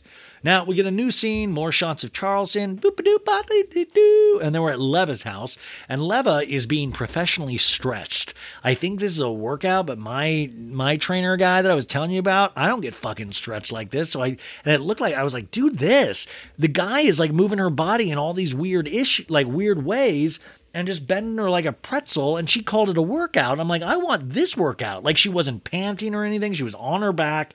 And I'm like, yeah, try to like stretch my legs as far as you want. If I can just lay here, I'm down for that. This is rich people shit, by the way. When you pay people to stretch you, you are doing well or you have great insurance. So he says that Trainor's like, sometimes a good curse word is an emotional release as well, but most people are really tight. So, you know, okay, we're all tight. And she goes, I carry a ton of tension in my neck and back, and I'm shorter on my left because I carry my kid. And then little Lamar, her son, comes in, and he's like, oh my God, you're hurting mommy. Oh my God, who are you? Are you the strange man that makes love to me? No, he doesn't say that. He's just like, what are you guys doing? And she's like, mommy's doing exercises, okay? The kid is so damn cute, you guys. And she goes, you know, I want to start doing less. I've been reading these books about essentialism, Leva says. And so I do less now. I don't cook all the time. I let my house be messy, or I let shit go at work when normally I would go to war with. And I am consciously practicing these things to make me become a calmer person. Now, this is cool. I love when people set goals for themselves. I always dream about myself setting goals for myself, and I just never do. And then another day passes, and eventually you're like, oh, I'll die eventually. But you know what I'm saying? Like, I'm like, okay, cool. Like, this sounds on theory cool. But I love that her, like, I'm practicing not doing things. Like, I'm like, I've been practicing that most of my life. Like, I should start practicing doing things. She said, but it's not working. You know, my son keeps calling, mom, mom, mom, and pulling me. And we get a flashback of that. And her husband, Lamar, would love kid number two, which is an exciting line because we've theorized that Lamar and her are no longer. So it's like, okay, that I don't think you would want another kid if you guys weren't together, unless you're Tristan Thompson. Heyo. Now, she also lets us know this kid, little Lamar, is up at 6 a.m. and he doesn't go to bed until 9 p.m. And that's my fault. Then we cut over to Vanita's house, and Vanita's mom's there. So she's fluffing pillows, and her mom's name is V. And I love moms. I really do. And I love V. I love Vanita's mom. And Vanita's mom's like, I have a surprise for you, to her dog. I brought something in my Mary Poppins bag, and it's a toy for the dog.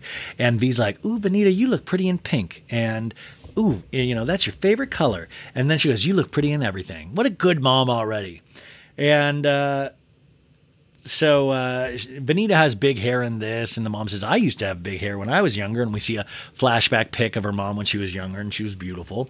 And Vanita says, when growing up, my mom never said I had to be a perfect little girl. She said, you're perfect however you choose to be and however you choose to go out in the world, which is so cool. But at the same time, isn't it funny that Vanita turned out to be an influencer? Which usually is somebody that is perfect. Like, our influencers, for better or worse, kind of show this idealized lifestyle that they're trying to sell to other people. And I find that interesting for somebody whose mom said, like, go out and be however you are. I believe in you. All of these amazing good things. And then they wind up being an influencer. I always just find what a weird profession to be in for so many reasons, you know? So the mom says, what's going on with you? And she goes, well, so I had a bad week. I wasn't invited to Olivia's oyster party. And her reasoning, mom, was that I didn't want to have this be another garden party thing. Because remember, that's how this all started. Madison and Vanita's garden party that Vanita didn't know. Vanita didn't know that Catherine and Vanita were coming. So there's a flashback to when Vanita tried to talk to her at the garden party of, Olivia going, I walk away because you're yelling, Vanita. And Vanita said, my feelings were hurt that I didn't get invited to the oyster party. And her mom's like, yep, it's all over your face. You know, you have to talk about these things with people, not in the heat of anger, the mom says. And it's like a really, you know, like, oh. And Vanita's like, you know, I get that from you. You didn't show me how to handle things because you hid that about you and daddy a lot. And I'm like, oh, shit. Once again, I feel like Vanita is not carrying the show on her back because I feel like it's so imbalanced and it's so unfair. But Vanita is having to reveal so much on this show. She's having to, talk about race and be the person that is kind of thrown on. But also, we're getting into her family dynamics. We're really getting to know everything, all these dark things about Vanita. And it seems like she's not very accepted by the remainder of the cast. So it's frustrating because I'm like, this girl's given us a lot. Where these other cast members, I still don't. I mean, like, God, do you know? Wouldn't you love to hear some dark shit from Whitney? You know?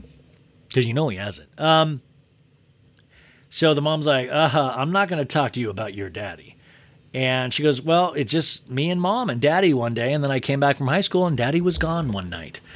And she said, all I know is that I had two parents, you and then dad didn't come home one night. And she says, well, and you still have two parents, Vanita. And she laughs. And Vanita's like, don't laugh. It's not funny. I don't know anything. And V says, the only thing I'll tell you about your dad was that it involved infidelity.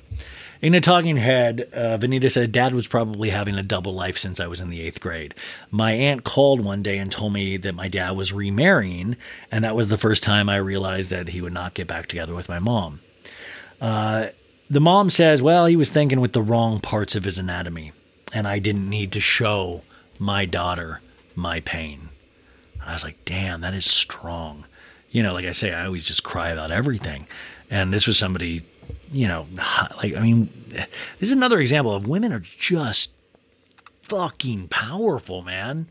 Vanita says, well, other parents argue it out and figure out things. And I didn't see that. I love that. She's like, I blame you for my relationship with Olivia. Well, mom says, I grew up in a house where they did argue and it taught me not to do that. So, you know, the mom saw growing up what she didn't want, and so she didn't have that in her household. Vanita in a talking head says, teaching someone to avoid a fight doesn't teach them how to deal with it, though. I'll get overly upset, and I don't know how to do that on a non-personal level. And her mom says, well, I was trying to protect you from the pitfalls in life, and that maybe that was a bad thing, and you didn't know how to deal with adversity. All I can do is apologize and do my best from here on out. God damn, this is so smart. It's like, oh, yeah, that's amazing. No book is going to teach you how to do it, you know, and learn these things. And, you know, and she kind of apologizes for what she can apologize and just says, I'll do better from here on out. And Vanita says, well, that's more than I had yesterday. And the mom goes, and that's all you're getting from me today. So it was a cute little scene. I really liked it, actually. I thought I humanized Vanita a lot more. And I really appreciated that scene. I do want to see more of Vanita's mom. I would love to see Vanita's mom with Miss Patricia. I really would. We cut to Shep is with little Craig, his French bulldog. He's walking up the steps over at Miss Patricia's house. Knock, knock, knock. Come on, little Craig, come on. And Miss Patricia's like, there he is. All right, there he is. And Shep's like, good to see you're doing well, to Whitney, because Whitney's there. And Shep goes to Miss Patricia, brought you a friend, huh? Here he is, my French bulldog, little Craig. And she goes, I bought him something. I got a bottle of squeaky champagne, a little dog toy. It's unshreddable. It's unshreddable. He cannot shred this. And he's like, oh, well, he'll be able to shred it. Meet the Tasmanian devil. My dad calls him the French terrorist. And everybody's like, ha, ha, ha, ha, ha, ha. Shep just made a French terrorist joke. We're all ritzy. There's a new man butler that's there, you guys. And he's taking drink orders. And Miss Patricia's doing an old-fashioned. So Shep's like, oh, I'll do old-fashioned. And his name is my favorite name, you guys, Randy. Randy the man butler. Randy the Man Butler, you'll never replace Michael, but what a great name, Randy. Randy the Man Butler. And even Miss Patricia goes, nobody will ever take Michael's place, but he's been good, Randy. He's working out. And when he's like, he helped alleviate my duties as the official dog walker. And Miss Patricia's like, Randy's a lovely man. You know, he's lovely. He's, you know, he mixes drinks much better than Whitney, my dipshit son. And we get a flashback of Whitney trying to fill the shoes of Michael. And Miss Patricia was ringing the bell. And Whitney's like, Jesus Christ, with that bell, Mom. We see that little Craig has already popped the top to the dog toy. And Miss Patricia goes, speaking of encouraged damage, when little Craig was over here last weekend, Peaches was... well, how do I say this? Peaches, your dog violated Peaches in many sorts of ways. Now, Peaches is Miss Patricia. What if Peaches was a human? Peaches was Miss Patricia's dog. No, Peaches is Miss Patricia's female dog. And Whitney goes, that feral mess. And Miss Patricia's like, it's okay. It's okay. He can see Peaches. You know, come on. Let little Craig see Peaches. See the damage that has been done. in a talking head, Miss Patricia goes, "Little Craig mounted is too strong of a word, but he sullied Peach's reputation." Now, trigger warning, I do want to make a joke here that isn't it interesting? Didn't Thomas Ravenel, is Little Craig the Thomas Ravenel of dogs? Wasn't there a lot of accusations against Thomas Ravenel about forcing himself on the help and stuff like that? I love that even the dogs in Charleston, the actual dogs, not the male dogs, are literally sullying girls' reputations. And I love the next part because they're like, "Well, what should we do for this? Let's have a wedding. Little Craig has to do the honorable thing. I'd like to have a wedding between these two dogs." And Shep's like, "Oh, make an honest doggy out of her?" And he goes, "Oh, man." And she goes, "Well, because I don't see anyone in this room doing anything of the sort in the near future." And we see Whitney and Shep. They're such pussies in regards to marriage. They're like, "Oh, okay." Shep's like, "Okay, so let's give you the wedding you deserve." And he goes, in a talking head, Shep goes, "If Little Craig had his way, he would be a bachelor for life, like Whitney." And then Shep laughs. Little did we know. I mean, we all kind of assumed him and Taylor did break up. So I love that he uses Whitney as an example. I'm like, "Yo, bro, look in the mirror. Just like you, dude. You cannot commit. Little Craig, you're teaching Little Craig these wicked ways." And so it's like, "Are you going to, you know," Miss Patricia's like, "Are you having any wedding bells in your ears, Shep?" And Shep's like, no, Taylor isn't the pressure kind of type to do that. Then we cut to Taylor. She's in her nursing scrubs. I forgot Taylor actually has a job. That's another thing. She wasn't a gold digger, you guys. And Marcy, Shep's cousin, they're hugging. Taylor went over to Marcy's, and Marcy shows Taylor the nursery. It's really big, and it's pretty, and it's pink. And Taylor's like, "It's so pink. I love it." She's 5 weeks until she's due. And Taylor and I are talking. It says, "In my perfect world, I would get married at 30. Have kids by 33. And she goes, "How old am I now?" she says in a talking head. So we get back there. We see all the baby clothes in the closet. It's so many clothes, you guys. This baby. And from what I understand, babies grow out of the actual size that they come out. And they keep getting bigger and bigger. So this closet, oh my God, so many clothes. I would dress babies in pillowcases. So Taylor goes, "I get giddy seeing the cute little children's clothes and the strollers and all these things." I'm sorry, Taylor really genuinely seems like a cool person. Olivia is friends with Taylor and said on Watch What Happens Live that, we'll see what happens. Never say never. They were on a break and then it got serious, I guess, and Shep has some things to work out, Olivia said on Watch What Happens Live. So, in a talking head, Taylor also goes, "Shep's clock might not be ticking, but mine is." Uh-oh. So I know we are leading up to some kind of ultimatum by the end of the season. We cut to Shep, and Miss Patricia's like, "Every Southern girl wants to be married, Shep." And Miss Patricia goes, "Well, if I hadn't had a proposal from a man for 4 months, I would have walked, And in a talking head, Miss Patricia's like, "She's got to give him an ultimatum. Taylor has been too acquiescent to Shep's needs. Come on, what amazing girls would put up with the two of you?" And Shep goes, "Well, Whitney and I are kind of like on the George Clooney track. LOL." I love it. Like, without the movie stardom, the universal love, like George Clooney was a renowned bachelor. Like I remember the People magazine where Michelle Pfeiffer said, "Yeah, George is going to be single. George thinks he's going to be single for his entire life," until he met Amal Clooney, who he's now married to and has 2 kids with. But I remember that I grew up when around that time when he was considered the bachelor's bachelor. And it's bullshit. I love that it was he found the right person. But also George Clooney, even at that time when he was saying that, he was universally loved. Nobody had bad words to say about George Clooney. Now, Whitney and Shep, there's a lot of things that people have said about these guys. Whitney's like, "Yeah, we want to make sure, Mom, that we do all our stuff in our 20s, 30s, 40s, and 50s. We cut to Naomi meeting Craig for coffee. Naomi orders a foxy chai, and you guys... guess what? They're out of chai. God damn it. It ruined the entire show. What if, by the way, this is how like kind of weird the season is, that I was like, what if the rest of the storyline for the show is just about them being out of chai? Like, we've got to get this chai. Craig needs a chai pronto. So Naomi calls Craig because he's not there. And she's like, what do you want me to order for you? He's like, yeah, I'll take like a dirty chai latte, please. And he goes, yeah, they're out of chai. Okay. Hot tea is fine. Craig is just, I love how unique he is, because I'm like that way too. I don't like hot tea, but I like that he likes his weird little things, you know? Craig pulls up. He walks like so blasé. He's like, oh, he's just like, what? He's like, just his knuckles are scraping on the ground. He's like, hey, what's up? How are you? And Naomi's like, why are you grumpy? He's like, I'm not grumpy.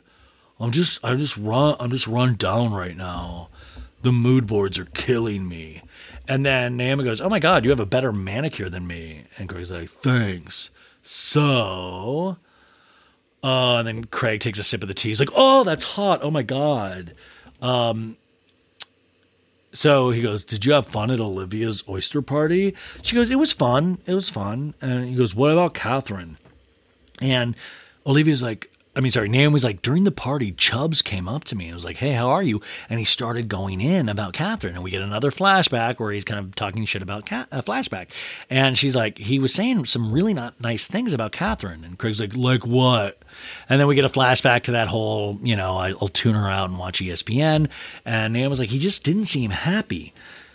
And Naomi goes, Craig, one of the lessons I learned after what happened to me and you is don't air your dirty laundry with other people. And I do feel badly about that, but I think karma is real because Matul, my next boyfriend, did the same thing to me. So I got, I learned my lesson with that. In a talking head, she goes, Craig is making me very uncomfortable. He's jittery at this meeting. He's not making eye contact. He's looking over his shoulder like who's coming. And then we get a super cut of Craig doing all of those things. He's like,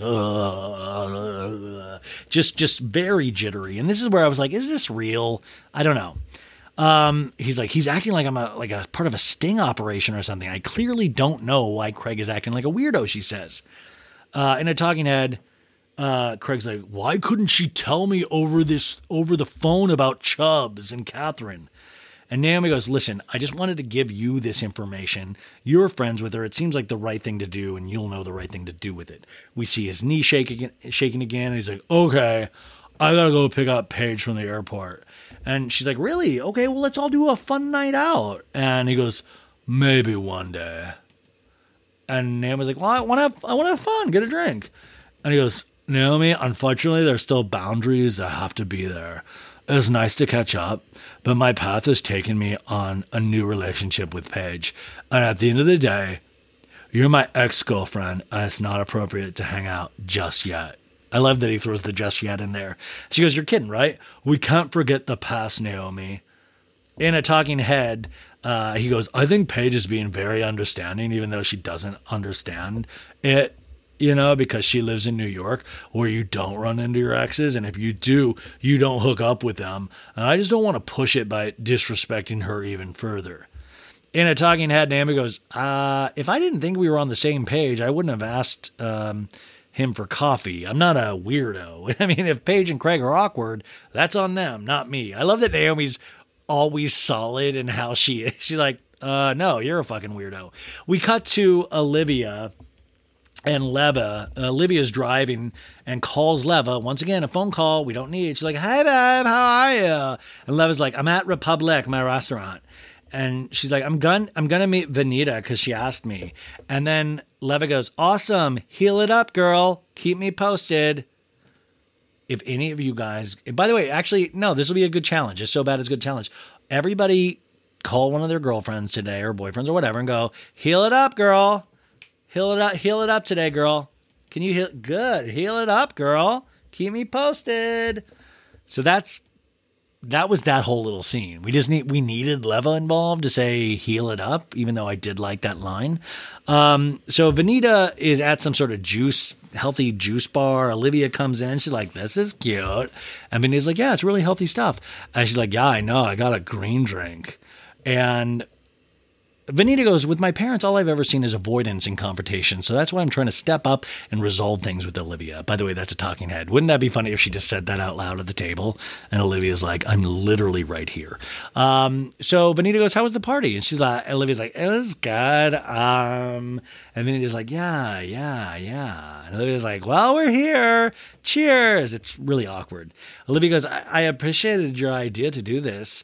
And Vanita says, you know, you and I had a rocky start, so I want to be able to lay it on the table. And Olivia goes, I think I have a very false idea of who I am. That last conversation we had, and you threw out some assumptions about me that I was really thrown by. Guess what, folks? Flashback. And Olivia's like, I heard the word racist from you, Vanita, and I'm not going to stay here for that. You were insinuating something that wasn't true for me, and it's just not okay with me. And then Vanita goes, yeah, but you then walked away, and that seemed dismissive.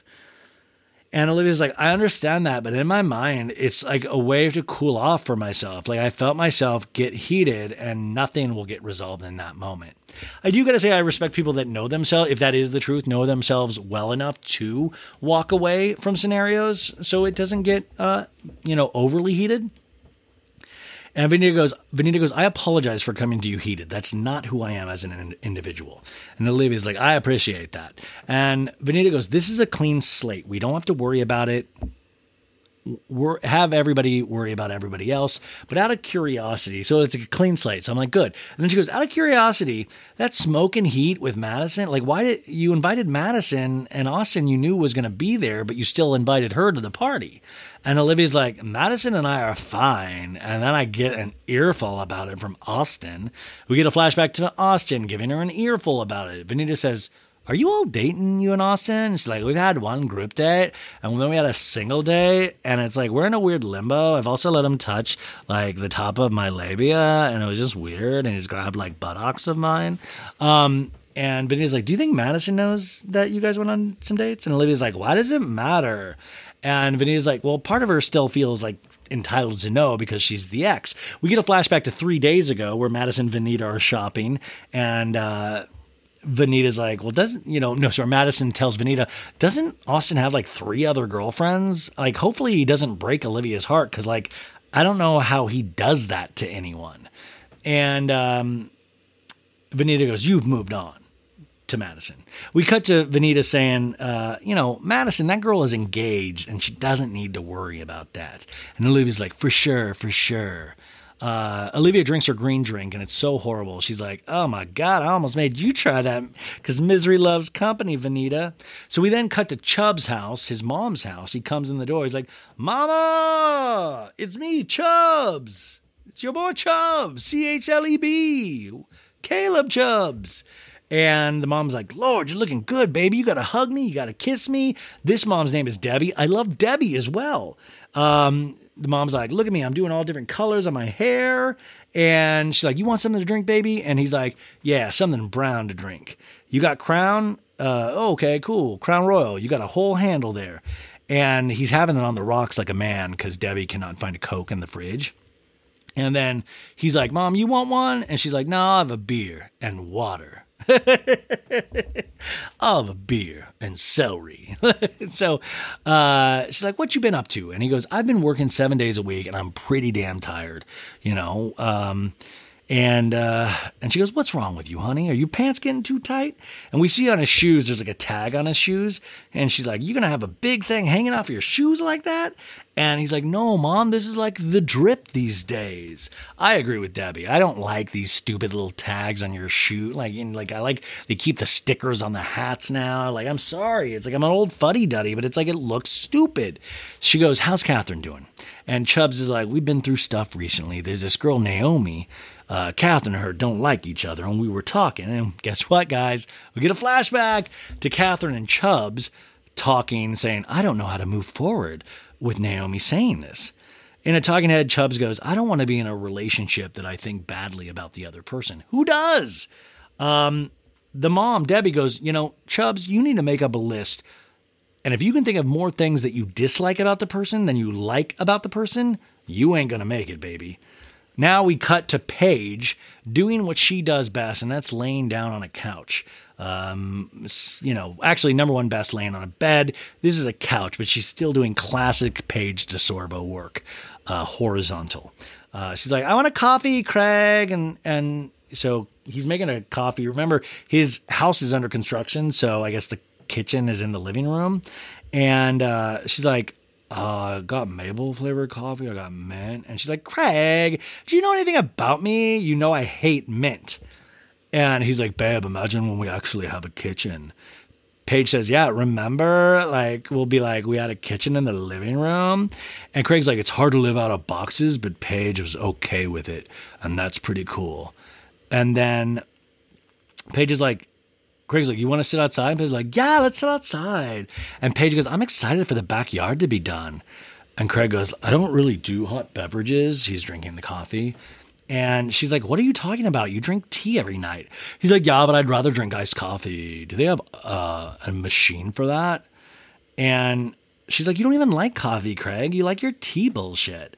And she goes, but you be you. And he goes, I love that about you. I don't have to be anyone but myself. And then in the talking head goes, Paige is my biggest fan. And that's something I've been looking for a really long time. Craig literally goes, she's my biggest fan. And I've been looking for her. And that's something I've been looking for. I've been looking for a really big fan. And that's something I've been looking for somebody that is a really big fan of Craig Conover. But I do love people, and I do appreciate, I joke about it, I do appreciate people that let people be who they are and appreciate people's, I'm full of peculiarity. Oh my God, am I having a stroke? I can't say peculiarities. Oh no. Well, we'll leave this in, but I'm peculiar. How about that? And so I appreciate Craig's peculiarness. Anyways, Craig starts talking about the plans for the backyard. He's like, pool goes over there, and over in that space will be where the kids play sports and stuff. I want to have 3 or 4 kids. Me and Paige both want kids. I'm trying to renovate the house with that vision in mind. And then she's like, where's the grill going to go? And then Paige goes, can I make a suggestion? Put a sound system around the entire house for when you have parties. And Craig's like, great idea, babe. And she goes, stick around. I'm full of them. No. Stick around. I'm full of them. Like, they're totally getting off on each other. And Craig's like, I feel like we're 80. We're like years old. We're like sitting in our rocking chairs. And Paige is like, yeah, they're real rockers. It was a cute scene. So anyways, we cut to Miss Pat is with a wedding planner. She's like, I think I called you here. I know you're a real wedding planner. I think it'd be fun to have a dog wedding. So I need a wedding planner. And the wedding planner's like, well, is it going to be big and small, intimate? She's like, about 25 people. Might be the only wedding I throw for someone since Whitney's a big old dipshit. In the talking head, she goes, if Whitney got married, I'd have it all planned out already in my mind. You know, a cathedral, gothic, Valentino doing mother of the groom. We get flowers from Paris, but I don't get to make those decisions. So I'll make them for my doggy. And the lady's like, well, who will officiate? And she's like, well, they both have Dr. Berger as their vet. And so he's going to officiate. And the lady's like, where do you want to do this? Well, in the garden out back. And she's like, do you want to do champagne? Yeah, I do. But I want to put it in coupe glasses, not flutes. And then they talk about nerdy shit like the age of the coupe glass. I don't know. And he goes, and you know what? The cake. I want the cakes that were featured in the hit 1987 movie Steel Magnolias. Drink your juice, Shelby. Oh, I bet you would. You know, the groom's cake is a bride's cake and a groom's cake. The groom's cake is an armadillo made out of red velvet. This is actually true. And she goes, when do you think you're going to do this? And then she goes, this week. And invitations have already been sent out. Dun, dun, dun. And the lady's like, oh, my God. Don't you know? Don't you know? To be continued. And then next week, you guys, the wedding of the century, not Teresa Giudice and Louis' wedding, which I need to talk about more about her hair. We'll do that in the next episode, as well as Britney Spears, because I did not finish all the details about that. But details about both of these things keep coming up. So we'll do that next episode. But yeah, it's the dog wedding, and guess what? Austin is there. Olivia brings a date, and then Paige goes, you know, Austin, Sierra's in town. And Austin's like, zoinks, doing. Paige, like, are you a friend or are you not a friend? Like, this guy is trash. Anywho, you guys, what an episode. We had so much fun today.